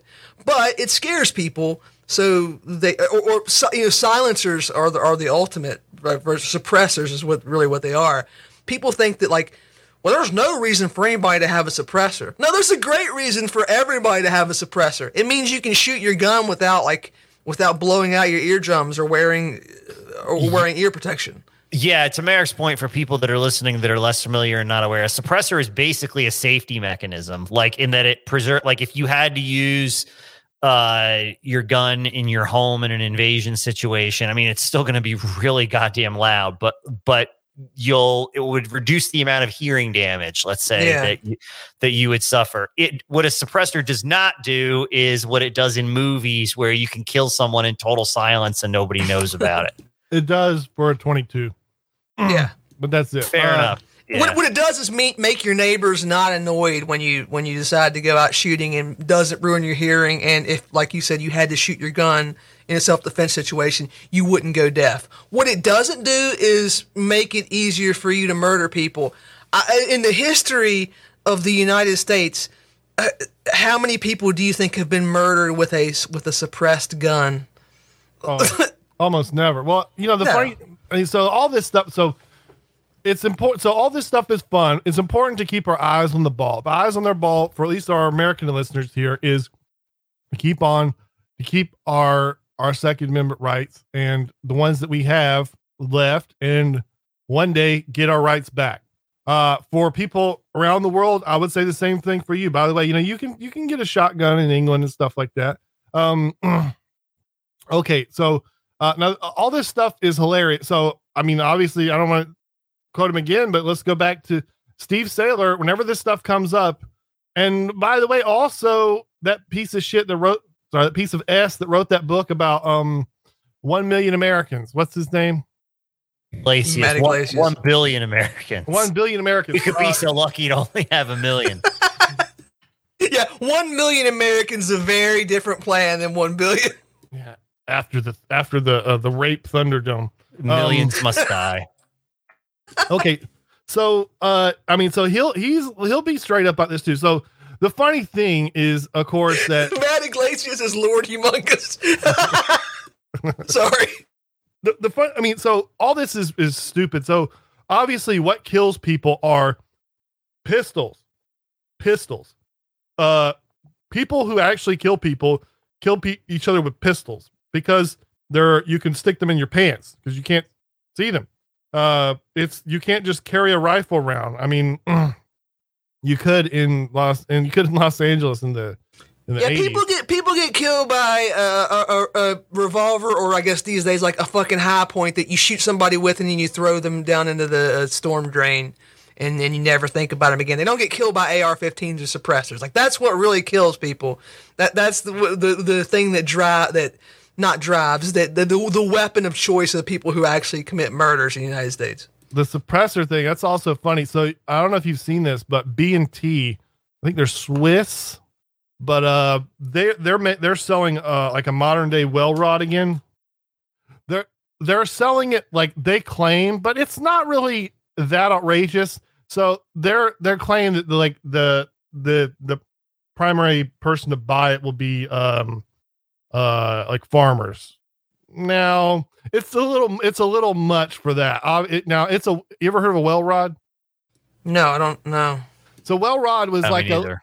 uh was a little uh 32 acp like uh super super super silenced pistol in world war ii so this is like literally like your your solid snake you Like an sneak in- integral silencer. It's not it's not something you screw on with baffles. It's probably part of the barrel itself, right?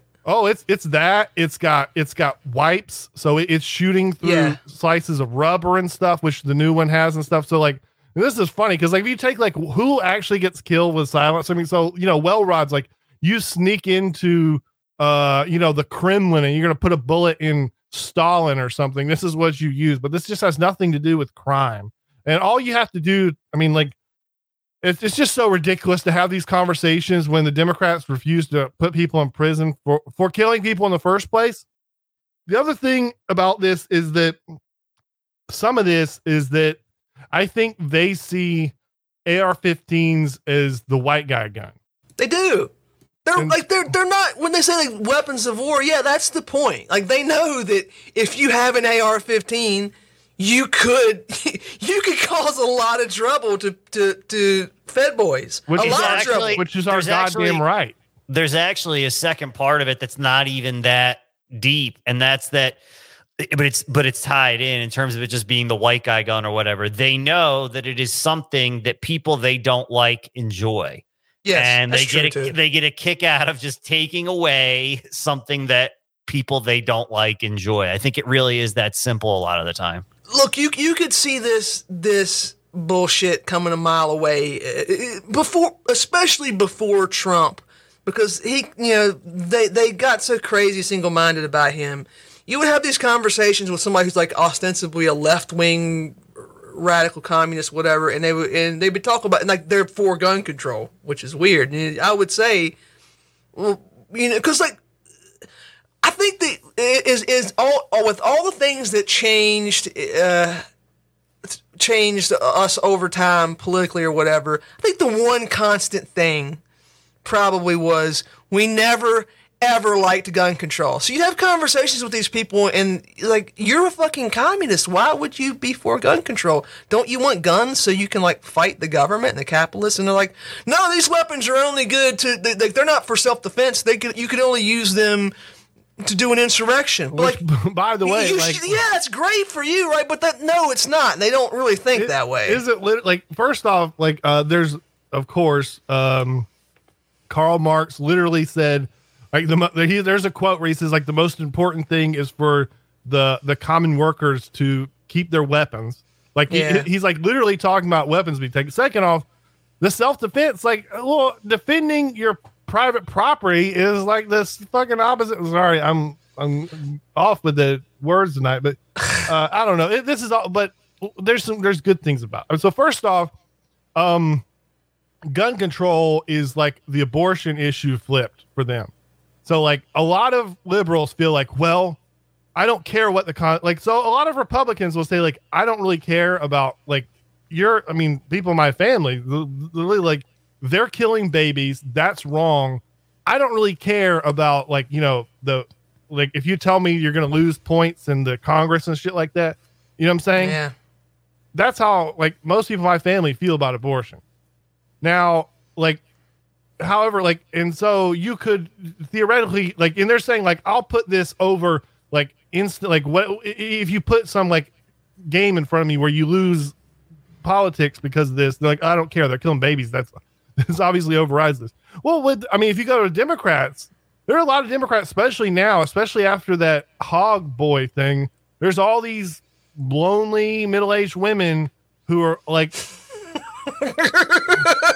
they're the same way they're like i don't care what's in the constitution i don't care like there's nothing you could tell me this is wrong and i don't care how many elections we lose or because uh i mean the gun control is is good for republicans because people Yes. like to keep their guns I I would say uh, I agree it's like an abortion issue, but I think you got it inverted, which is that there are there are certain people on the right, and not just on the right. I guess there's certain people who like this is a, a, a red line for them. They are going to care about this no matter what, and they care about it more intensely than the opposition. And this is not this is kind of a rare thing when it comes to right versus left because most of the time it's like the people on the left who are more intense about certain things than the right. This is this is one you can say the people who really want who want to own guns and think this is an important right, they care about it like light years more than the than the average gun control person, which is one of the reasons why it's good for Republicans because you, this is something that your base is crazy about.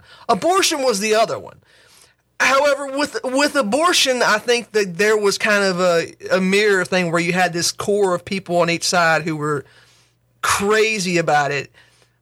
I don't think there's that core on the left for gun control. I really don't. Like there are like you have people like Bloomberg who's who's putting a ton of money into this. You have the the you know the the equivalent of the mad ladies. I just don't see them being anywhere near as as passionate or numerous as the people who would i do commit crimes if you try to take their guns from them. I do, and I think it's these people that are they're trying to game theory like their cities are Yeah. a zoo right now with murder everywhere. And Well- they can't they can't put criminals in jail. So this is the only move they have. And they're genuinely scared of being murdered by guns. There, there's there's three things. There's what Fredo said. This is like this is something that like AR-15s are something that that people they hate like, and guns are things they hate they hate like, so they want to get rid of it. There's two. The thing I said, they don't like the idea that you that that one man could pick up a rifle and be able to like for one thing defend like straight up defend himself and we saw this in 2020 i won't repeat this because i've said it before you can't be mobbed by a bunch of z- zombie weirdos in your house or your car or whatever if you have a fucking ar-15 they can't do that those people those people are not going to shamble up and, and beat you in the street if you're armed they can't do that this is it becomes a different game. And then there's the other thing, the the Fed posty stuff, but it's true. The police, the police, the government has a different relationship to you if you have an AR-15 and if you don't. And I'm just we'll leave it at that. You know exactly what I mean. We don't need to go further. The third is what you said. These people they're scared of guns because they live in places where there's a lot of gun crime. I, I don't think that's as much of a consideration to them, honestly. I don't think that Yeah, rates. I, I, because I agree with you, Mayor, because I think as little as they know about guns, I think they do know that no one in their neighborhood do, is doing gun crime with an AR-15. Like they do know that much because even when they argue against the, you know, quote unquote assault weapons, they always use the school shootings, which typically actually don't happen. Uh, the the ones that get publicized, I should say, aren't the ones that are happening in their kind of cities. So I think I, I agree with you on that. I don't know. I mean, so I, I think that there's a lot of these rich libs that are their their No. mind they're doing this this math. They're doing like, well, I'm not going to get shot over a dime bag of weed, but like I could be like in a mall or something or a college campus where uh Yes. some some incel could bring an AR-15. You know what I'm saying?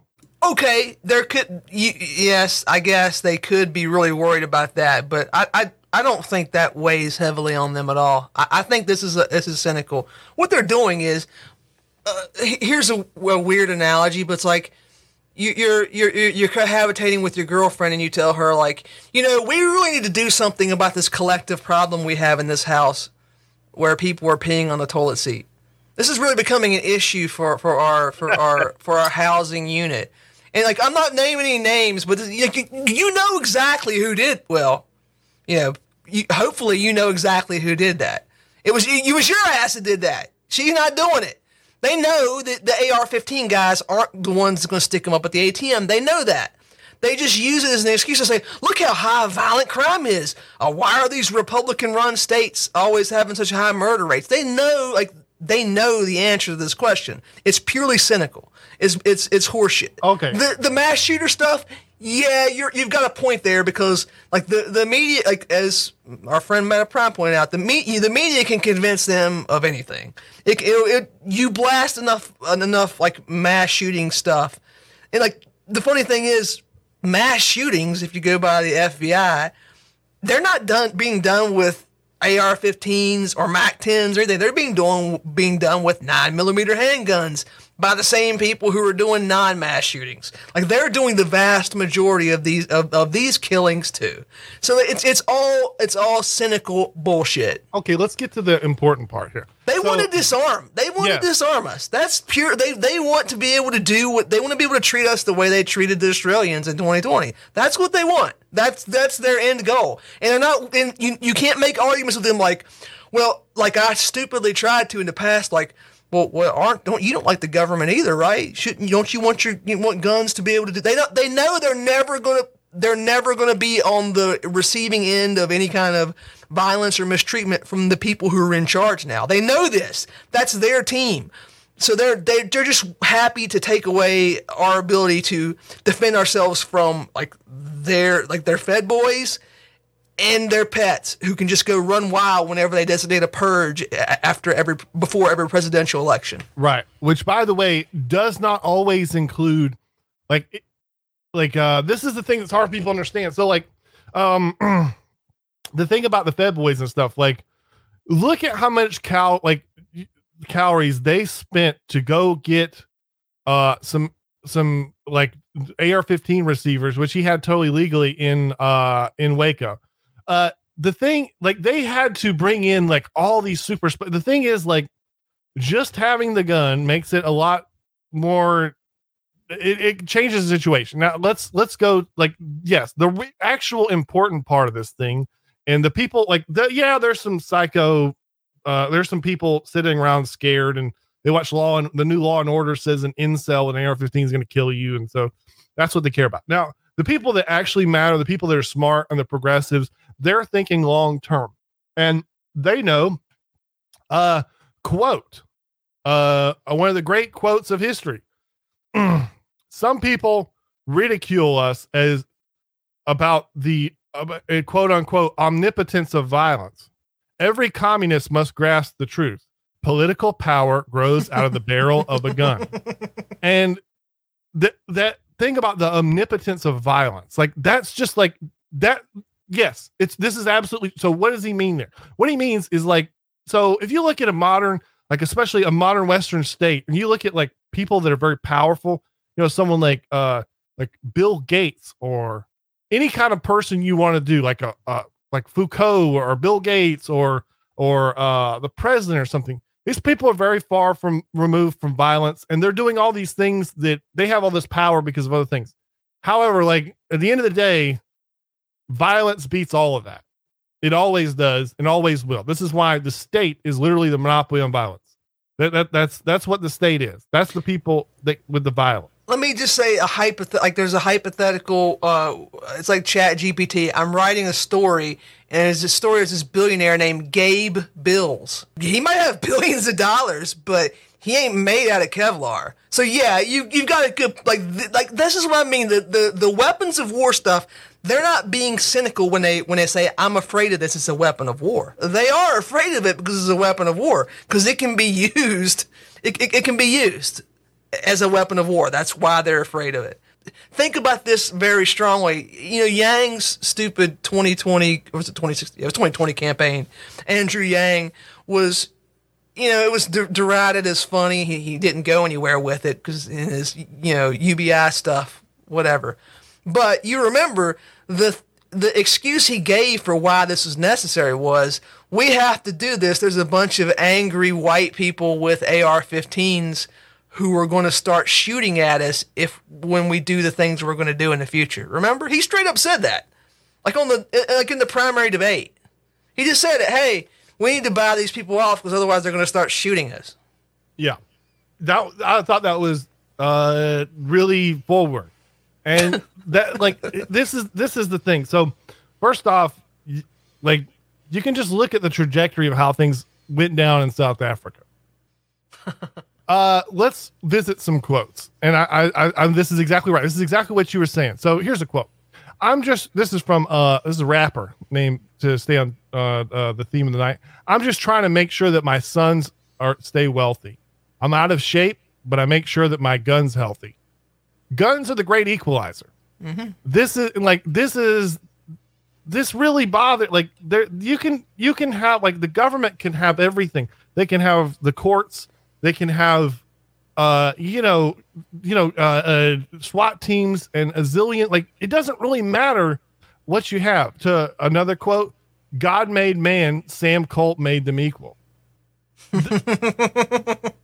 It's not really about being it's not really about shooting it's about being shot do i want to go in that building do i want to bother this person you, you know what i'm saying this is a very egalitarian thing and It's extremely egalitarian. when you If- have a lot of power that's not a good idea uh, th- th- it's not a, a comforting idea Yes, and it's very egalitarian, and that's the point. And it, it's funny that the ostensibly egalitarian people hate it because this always comes up whenever you talk about self defense. It's a well, why don't you just use your fist? Why don't you use your Krav Maga and beat up people? Why don't you just be a big, strong man? You know, which is stupid by itself, but it's like you know, my mom's not a big, strong man. She's a she's a nice middle aged lady. If somebody's trying to hurt her, she probably can't stop them but uh, Smith and Wesson can stop them. You know that make that makes a big difference, and and it's it's good for everybody except the people who want to prey on people weaker than them. That's the only person this doesn't work for. I've never, uh, I, I mean, I, I in my life I've had a gun pointed at me a couple of times, and I'm not like a, a, a crazy criminal or anything. It just happened, but I just, would. a, just a rapist I wouldn't. I wouldn't trade. I, I wouldn't trade an ex, uh, not having those experiences for being disarmed, because it, it's just. Anyway, you you get my point. yes so uh if you look at south Not a rapist, by the way. Yeah, I like that the denial came kind of late there, my friend. um Direct you to my attorney, Fredo. So I'm so I mean, well, you can in South Africa they had they had like the neighborhood watch. And then they made it illegal to the neighborhood watch. And then they got their guns and that's still a continuing story. So now they've I think they've like they've transferred their guns to like quote unquote private security. And this is allowed to go on because once again going back to the e- great equalizer thing, in fact, the people who would like to take away their guns, they also have found themselves in need of the same private security.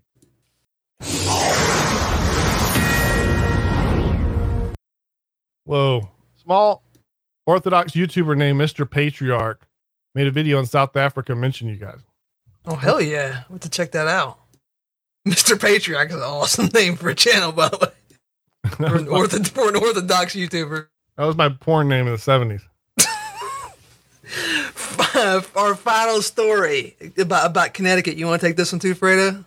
Yeah, no problem. This just kind of uh, you know flies in the face of the constant you know, uh, allegations that they're only trying to ban weapons of war and that this is really all they want to ban. They're not coming for, you know, quote unquote, honest gun owners. Connecticut uh, is as uh, the governor is attempting to redefine 22 caliber rifles as assault weapons. Uh, it's being referred to in the media there as a loophole in the current law that you can get around the assault weapon definition by having a 22. Yeah, it's part of it's part of his 73 page plan to ban open carry. Uh, anyone from buying more than one handgun per month. Both of those are bullshit. Restricting str- to restrict straw purchases, somebody might buy guns and sell them on the street.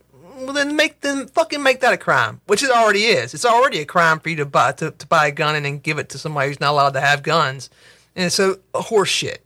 And restrict to eight. Nobody under 21 can buy a gun. Uh, you know, I guess you can you can still ban open carry in theory, but the under twenty one, the if it's not unconstitutional now, it's probably going to be soon, right? It hasn't the court struck uh, looking at one of those laws right now, or or did it already? Yeah, there's yeah. I think there's several of them uh, in the court system right now. By the way, ironically, you mentioned the open carry. That's being debated in Florida this session because it's illegal in Florida, going back to when Wow. Janet, going back to Janet Reno era, actually in the 80s. Uh, and the current uh, permitless carry bill does not include open carry, and that's there was like a slow build of kind of uh, I guess you would, what you would say like activism, kind of making noise about the fact that that wasn't included in the bill and it kind of reached a boil last week because DeSantis publicly finally stated that like if they he thinks they should add open carry to the bill and if they do he'll support it. So it'll be interesting to see whether the legislature actually does that or not. Um because it is sort of weird and I mean I don't think that I would open carry but nonetheless, you know, obviously I don't think it should be illegal. Yeah. Also, they can uh, make things bullshit for you. Open carry covers some weird cases of like actually taking your rifle out of the car into the gun range and stuff like that. Um, which is shouldn't have to deal with that. But anyways, uh, Janet Reno, I just want to say I welcome everybody. You should look up on YouTube Wendigoon. Uh, he's like one of the most popular YouTubers in the in the world, and and so this guy is you know he's normie friendly. Um, go look up his video on on uh Waco and what was that the Branch Davidians. I feel like I knew a little bit, but if I had if I had known all that stuff for like since it happened, I mean, you know, the way that basically evangelicals started treating the gov hardcore evangelicals started treating the government as like the great Satan, even way back. I didn't really understand it until and I, I'm not saying this is all parts of the government, especially the ATF. Just I don't know. I mean that that is I mean I can imagine just the uh uh liberals just creaming themselves over just the ins- I don't know the feeling you get is it's kind of like blackpilling in a bad way when you ever you read about the details of the of the the Waco raid. It's like the wow this will never be my country. Uh and I, I'm not saying that is the way. I mean this is just one fuck sorry one bad part of the government. I don't think all the government is that is, is as bad as them but I mean, you look at what happened to the Weavers and what happened to Waco. Yeah, I mean, it's just they. It, it, the, the the the the people we thought were that were crazy in the '90s and early 2000s, they were right and we were wrong. and there's like there's just no limit to it when you're reading this story. I mean, like it's just the people, every single person in the ATF in that story is just it's like a, a they you know, they they celebrated over the charred bodies of a bunch of people, including children. They were they thought it was they thought it was awesome. Yeah, this is like this is kind of you know the we were talking earlier about the golden ages or whatever. The downside, this was their heyday too, man. You know, the, yeah. This was the in fact the good old days. I mean, the just unrepentant evil. They like you know they, they literally they called the guy that shot Randy Weaver to come shoot more people in Waco. Yeah. And you know they you, you, they went to Waco because uh and you read read about the report that that got them in there. By the way, you know they I don't want to rehash it, but uh, uh David Koresh like literally invited the AT, like the ATF to come there three weeks before. I, I don't know, like some the biggest moron in the world just walked through there and said, "I think he saw AR-15 receivers," and he was like, "They must have automatic weapons." And I, I don't know, it's just the most Yeah. insane. Like I don't know, it's it's you Oh. just realize that like this struggle is going to be. I you don't want, know, you want to talk about the omnipotence of violence? You know, read about what happened in the early '90s, and you know what was the turning point of all this. It was what was in direct response to Waco, and that was the Oklahoma City bombing. It was one of the the. it- I mean, I guess it is the biggest act of domestic terrorism that has ever we've ever had in the United States, and it was Yeah. simply well, I won't say one guy because there's theories about that, but he said, "This is why I did it. This is exactly why I did it because I'm at war with I'm at war with the federal government because of, of what they did." Yeah. You know? You know what else he did besides uh besides that because of uh because of Waco?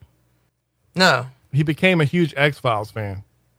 is that a joke? No, it's not a joke. He was a massive X Files fan. Timothy McVeigh was a massive X Files fan. Yes. I don't think it's going to make it into the trailer for the next episode, but we'll have to just keep. Uh, there will be some that we'll talk about in the X Files where some, that stuff's going to come up. And you know, eh, mm, I won't go. Uh, it's we're, we're running late, so I won't go into it. But there are episodes of the X Files where it's like, and there was a lot of stuff in media at that time that you know basically we got to we got to we got to kill all these people. They're crazy. They're they're insane conspiracists who want to overthrow the U.S. government. We got to we got to just get rid of all of them. The the the there was a fever pitch in the '90s that ap- approached like Trump lib levels of of vitriol, and people just kind of forgotten about it because you know things were so things were economically good. People had other concerns, but it was it was there. That undercurrent was was there even back then. All right. Well, thank you guys for joining us. We had a we had an excellent night. Have a good night, everybody. Blah, blah, blah, blah, blah, drive home. Blah, blah, blah. making their way the only way they know how. That's just a little bit more than the